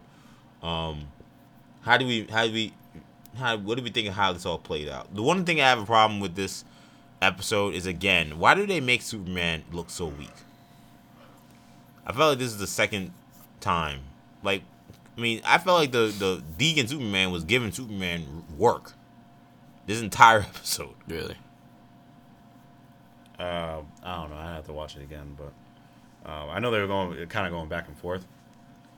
Um, but I don't know, man. I mean, I, I thought the, I thought the episode as a whole was I thought it was okay. I mean, it's more weird monitor stuff, more weird random door opens and monitors there. Yeah, monitor, man. You know, he just shows up and he's talking about destiny or whatever. Like, I'm just like, whatever, man. Every single time he, Yeah, he was just a, he's a, he's talking in riddles. he's just talking in riddles. It's We, like we still don't know what he was talking. I was like, about. I don't know what the heck you're talking about. You're talking about how, oh, you didn't survive my test. Yeah, he's talking do, about do you know like, what the test is for? You know, and, and then and then you know uh, Barry from Earth ninety shows up and he's like, "Yo, you stop playing these games," and he's talking in riddles the whole time. He snaps his fingers, and makes him disappear. I'm like, this guy's stupid, powerful for no Yeah. reason. It's just like it doesn't make any. like, Yeah, like I hate when they introduce these bad characters that are like so broken that it's like, I mean, he, he- they none of the, the heroes can't compete with this They guy. can't compete. He- He's just like toying around with them, and it's like, why is he even here? Like, what is Yeah. he doing? Why do we think that? What do we think is the deal that Oliver, Oliver broke, you know, brokered with him? Because clearly, the reality showed that Kara and Barry are supposed to die in their effort to save the Earth, and that didn't happen after Oliver spoke to Monitor. Barry knows that, which is why Barry confronted him about it. And Oliver's like, "Don't worry about it." What do we think he told him? I don't know. Maybe he told him, uh, "I'll do life in prison." I definitely think he, he I think if you think he suggested that whenever the time comes that he will make that sacrifice. That's why I assume is gonna happen. I think I think it's something we're gonna see in Crisis on Infinite Earths. Yeah, Uh, I agree. I mean, we're yeah, we're gonna see Monitor again, unfortunately. Yeah, he's Yeah, coming back. Probably in a bigger role. Yeah, he did not work in this uh in this episode. Yeah, he didn't work. Deegan didn't work. I mean, I thought Deegan as Superman was better, just because I thought Tyler Hoechlin did a good job. Yeah, exactly. Tyler Hoechlin I could play a he did a good job as an evil Superman. I He did do a good job as Evil Superman. I was buying that. Um, what do we also think of Evil Cisco? I actually really like this Cisco. Yeah, that was one of I the best Evil parts of the Cisco episode. worked. Yeah, Of the Mr. Ramon. yeah, Mr. Ramon was uh was really cool. I thought Evil Cisco worked. I thought Evil Jimmy was kind of weird. Um, Yeah, I agree I with was that. like, all right. um, Yo, that whole I'm sorry, that Felicity thing, man. Where like they were trying to sell me on like, oh yeah, see me and Oliver's relationship is all off because I didn't realize that Immediately realized. I didn't immediately I'm like, shut up. first of all, that was so shoehorned because what's the name? Iris didn't, didn't, immediately yeah, realize- they, They made that lied. up. Yeah, they lied. You're like, I'm oh, like- Oliver knew. Uh, Iris, Iris noticed knew. immediately. I'm like, that's absolutely I'm not like, yo, we watched it. they didn't watch it. We watched it, and we saw she was convinced. Oh Yeah. yeah, what, what's wrong with you, Yeah, Barry? it took, the, it like the whole. It wasn't until the end of the episode where she was like, "I don't know why, but I'm just gonna do this." Yeah. like I'm like that was not. Oh, she was convinced from the beginning that Oliver was somehow not who he thought he thought he was. Like that Yeah, was. Oh man, they really drama. made that up. Yeah, that was not good. And I'm like, and I'm watching some like, man, like Berlanti has some weird obsession, and Mark Guggen has some weird obsession with this Oliver Well, I don't know. thing, I don't know man. if it's their. I, I, Kendall, I gotta be, gotta be honest. I'm not sure if it's their obsession. Because they don't do it with Iris and, and Barry. But I think it's, I think the fans have an obsession with it. I don't think it's them. I think they realize that. I think they feel like it drives viewership. It does. And I feel like it's one of those things where it's like, uh, you know, how we complain about like, you know, first take in like sports, where like all every all these fans like complain how it's such terrible television, but like people watch it, you Yeah. know. So it's like the people that are complaining are very vocal about this. This is awful and it's ruining, you know, Arrow. But there's also a strong fan base that, you know, supports the episode. How do you? I don't know how you even gauge like that type of like I mean, I guess they know when whenever they have those storylines in the forefront, the ratings are better. Yeah. I mean, it's kind of like in uh, Smallville, with all that Clark and Lana stuff was going on for like eight seasons or whatever.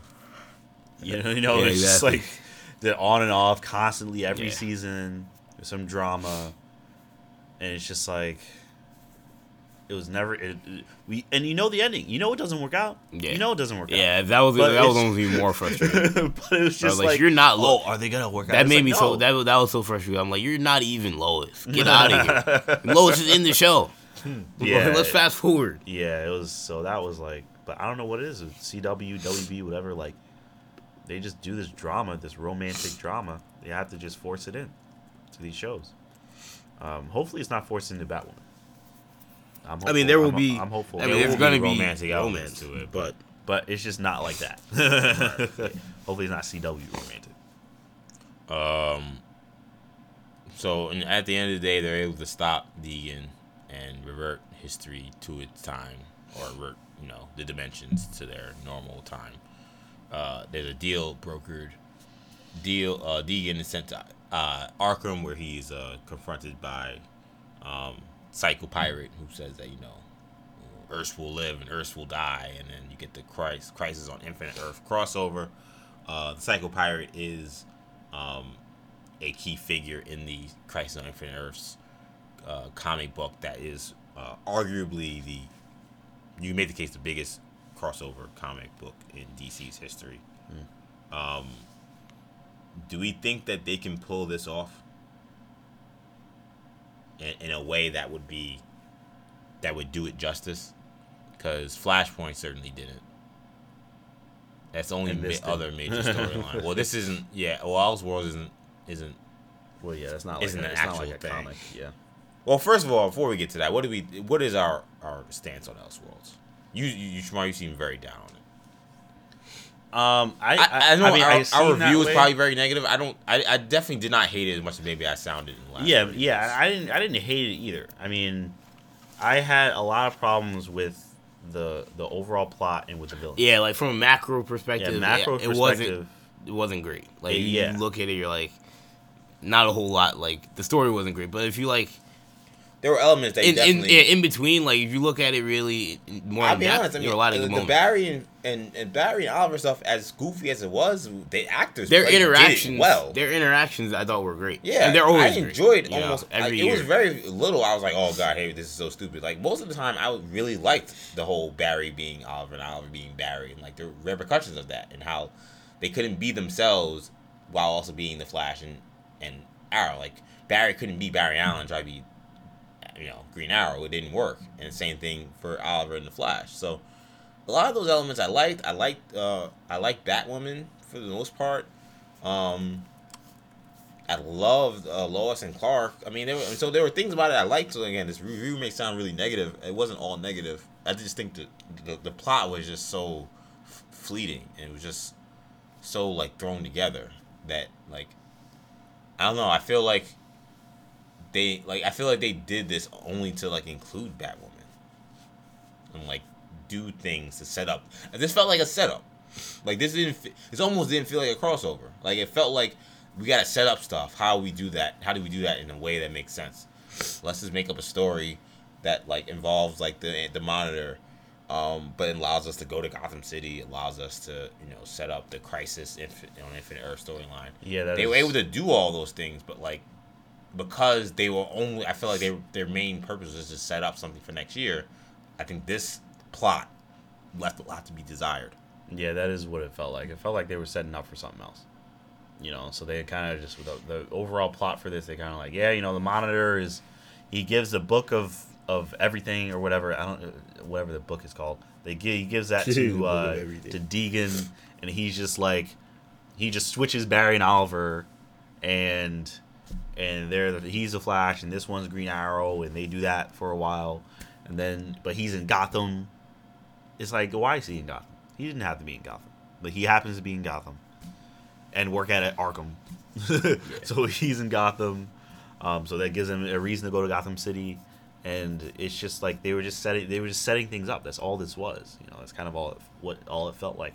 I mean, I'd give this probably like a, a B as like an event. I liked it. I didn't think it was terrible. No, it was, You it was not a drag to watch. It just again, like I said, there were there were certain points that were uh, that were lost. Um, that that that that fell short for me. I did think it was. I did think again. This was kind of random, but uh, I did in terms of the whole crane gas thing, the whole Barry seeing Reverse Flash and Oh, yeah. Oliver Merlin. I thought was interesting, and Yeah. kind of why each character, yeah, uh, and why each character was seeing those people was also um, pretty interesting. I Yeah. thought. Yeah, I thought that was really cool. I thought that was well done. and how they they each like garnered respect for each other after seeing Exactly. those characters. Yeah, because like Jeez. Barry, Barry was You're- like, wow, like your fear for Merlin is not is not even through like fear that like he's dangerous, but just that like this guy sacrificed himself for you, and like you left him to, die.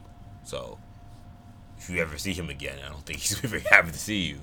Right. And then of course Oliver kind of not knowing that like Barry has this like traumatic thing with him that this guy killed his family or mother, you know, like Right. so like we learned, they learned about each other there. I kind of didn't know that Oliver didn't know that. That kind of was a good way for him to learn uh, about that. That was uh, because Oliver definitely kind of side eyes Flash's like you know lifestyle. You know, as like oh this guy just has everything and thinks everything's great when it's not the case as we know watching the show. Yeah. So those were those, again there were very good moments. Again, I don't mean to this this root sound as negative as it was, but a lot of time we go into review, you kind of go through story points, and every story point here just like stuff didn't make sense. Yeah. I mean, as we mentioned, you know, before, it felt like they were just kind of setting other things up, and they didn't really pay much attention to what they were actually creating here, in terms of the story. Yeah. Not necessarily what you know the cool things that happened in the story, but the story itself. Did- um. Well, you you. Um. Yeah. Also, I was gonna say that uh, I feel like this this crossover is probably just a a- probably just a notch above like the Dominators one. Um, I Yeah. wouldn't put it above that. One. I put it- Oh no, no, no, no, Dominators one. yeah, Yeah, Dominators one. Yeah. Yeah. Yeah. That was the first one, right? no. Second one. What was the first one? Well, I, I was just looking at up a list. Of, well, the first one was when they, they did the Flash versus Arrow. Okay, so that's Then there was uh, Heroes Join Forces, where they they team up with the Legends to fight Vandal Savage. I don't even remember. I don't one. Uh, I kind of remember that one. It, Yeah, it doesn't look like Supergirl was in that one, but but well, yeah, I kind of remember that. so one. Team Flash and Team Arrow joined forces to stop Vandal Savage. that was at the end of Legends. Legend of Tomorrow, right? That wasn't a crossover, right? Wasn't that like the end of? Oh yeah, it was it was it was a setup for Legends of Tomorrow. Right. Yeah, exactly. Yeah, um, and then there was an invasion with the Dominators, Right. and then there was Crisis on Earth X. Yeah, I mean, Crisis on Earth X is the best one. Yeah, Crisis on Earth, Earth still, X was the best Christ one. X, uh, Earth X was really good. That was just really well told. Um, It wasn't a I setup. I don't know between this and Dominator. I can't say for sure this was better. really. The story was so goofy. Like the like the one thing that this one had an advantage over over Dominators was that the Dominators one was way too long. Oh yeah. It was way too one was long. like it was way too much like Yeah, exposition about like that was another one. I was played a lot with Oliver and Felicity nonsense. Yeah. Like th- that one had issues, but I I think the, the I think the story made sense though. This story didn't make sense. I mean that's a big issue. Right. So I, I don't know. I think I I probably enjoyed watching this one a little more because I it was a lot more. They gave me a lot more meat in terms of Easter eggs and stuff. But that doesn't make for a better story. So I don't know. I think they're kind of a Do- wash in that regard. You mentioned uh, we talked a little bit about Lois and, and Clark. Did Yeah. we- did we get the sense that there could be a Superman show down the pipe? I think that this was their definitely their venture to kind of see what the the appetite is for it. Yeah. I think the that temperature. Tulloch's comments after this kind of suggest that that is something that they they've talked about with producers and that really it comes down to like the reception. Right. They don't really have much control over it. We know there's been rumors that they've talked about it that maybe something is in the works. It would make sense since there's not going to be a Superman on T on in a movie in a long time. So there's any chance for you to do a Superman show, this will be it. I mean, I, stopped uh, that Metropolis show. I hope so. I mean, because I, feel like I mean, again, I do feel like because like Superman right now is a, a recurring supporting character, that I, feel like he didn't get great justice in this in this episode. Um, I don't think he gets great justice on Supergirl in terms of like how powerful he is and how much of a Superman that he is. But like, um, but I think that that would change if they were doing a Superman show. So I mean that's that's something that we have to you know think about. But I I, I certainly, um, I certainly would uh would would, would want to see, uh Tu- Tulloch and and and Hoechlin. I think that they were a great pairing. Yeah. Yeah, I mean, I, I thought so too. So I'd be up for seeing them do like a show, or if they thought that, um, uh, or at least you know seeing him more in super in Supergirl. I don't think he's been in the show for See, like a long I, time. I, I don't. I mean, I I felt more like they were writing him more off than more like setting Well, anything. well, yeah, they, they were were- like, "Hey, I'm gonna be were gone for a long yeah, he's time." going away. Lois is pregnant. He Yeah, I'm proposes. retiring. That's kind of weird, though. I kind of was surprised that they kind of went that route. That You know, the- Lois the order of operations, before yeah, right, right. The I see what you're saying. I assumed they were married. Yeah, I was I like, see. whoa, okay. The order of operations a little, uh, yeah, I see what A you're saying. little, little But- different, but uh, I I respect it because there's all different ways families form, so that's fine. Um, yeah, I mean, I- it, it suggests that maybe you know, I mean, it's just that for the rest of this season we won't see Superman anymore. But that Yeah, doesn't mean by next year we won't see him, or you know, you know, because we don't, or maybe two years from now we don't see him in his own show. I think that they, I, I think that this was their way to set that up. You know, Yeah, it could be. up the return of Superman that being the start of his show. And if they don't ever do it, then he'll come back two years ago, two years from now on Supergirl, and it'll be fine. I I do think Batman will be in Batwoman. That's my I big do wish. too. I, I think got- that'll be a big story. I is do the too. return of Bruce Wayne. I want to see Batman in something. Well, we're getting. Yeah, we're um, getting we're getting we're Batman getting and Batman. Gotham. Well, I gotta watch Titan. And, I- yeah, I was feel gonna like say I'm we're hearing- getting we're getting him in Titan. I, I keep hearing a lot of Batman buzz. Yeah, I be hearing. I've been trying to stay awake. 'cause I gotta watch the rest of these episodes, but it sounds Yeah. like Batman is coming in Titans. Yeah, you gotta watch him. Um, I think that's gonna wrap the show though, guys. So uh, it's been a fun show. Hope you guys enjoyed it. We knew this was a big week with uh, with the with the Elseworlds and the Spider in Spider Man into the Spider Verse podcast. Listen to our show normally. Normally we, we recap the biggest news of the week, and we we actually were kind of lucky. This was not a big week. We understand, of course, Punisher is returning in January. That was kind of big. But outside of that, there really wasn't too much to talk about. Scott Derrickson is returning to do um, uh, Doctor, Doctor Strange 2.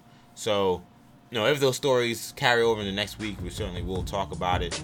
Um, but until then, we're excited to have you guys listen to our podcast. Be sure to check out all of our shows on the New Generation Podcast Network on SoundCloud, iTunes, and Stitcher.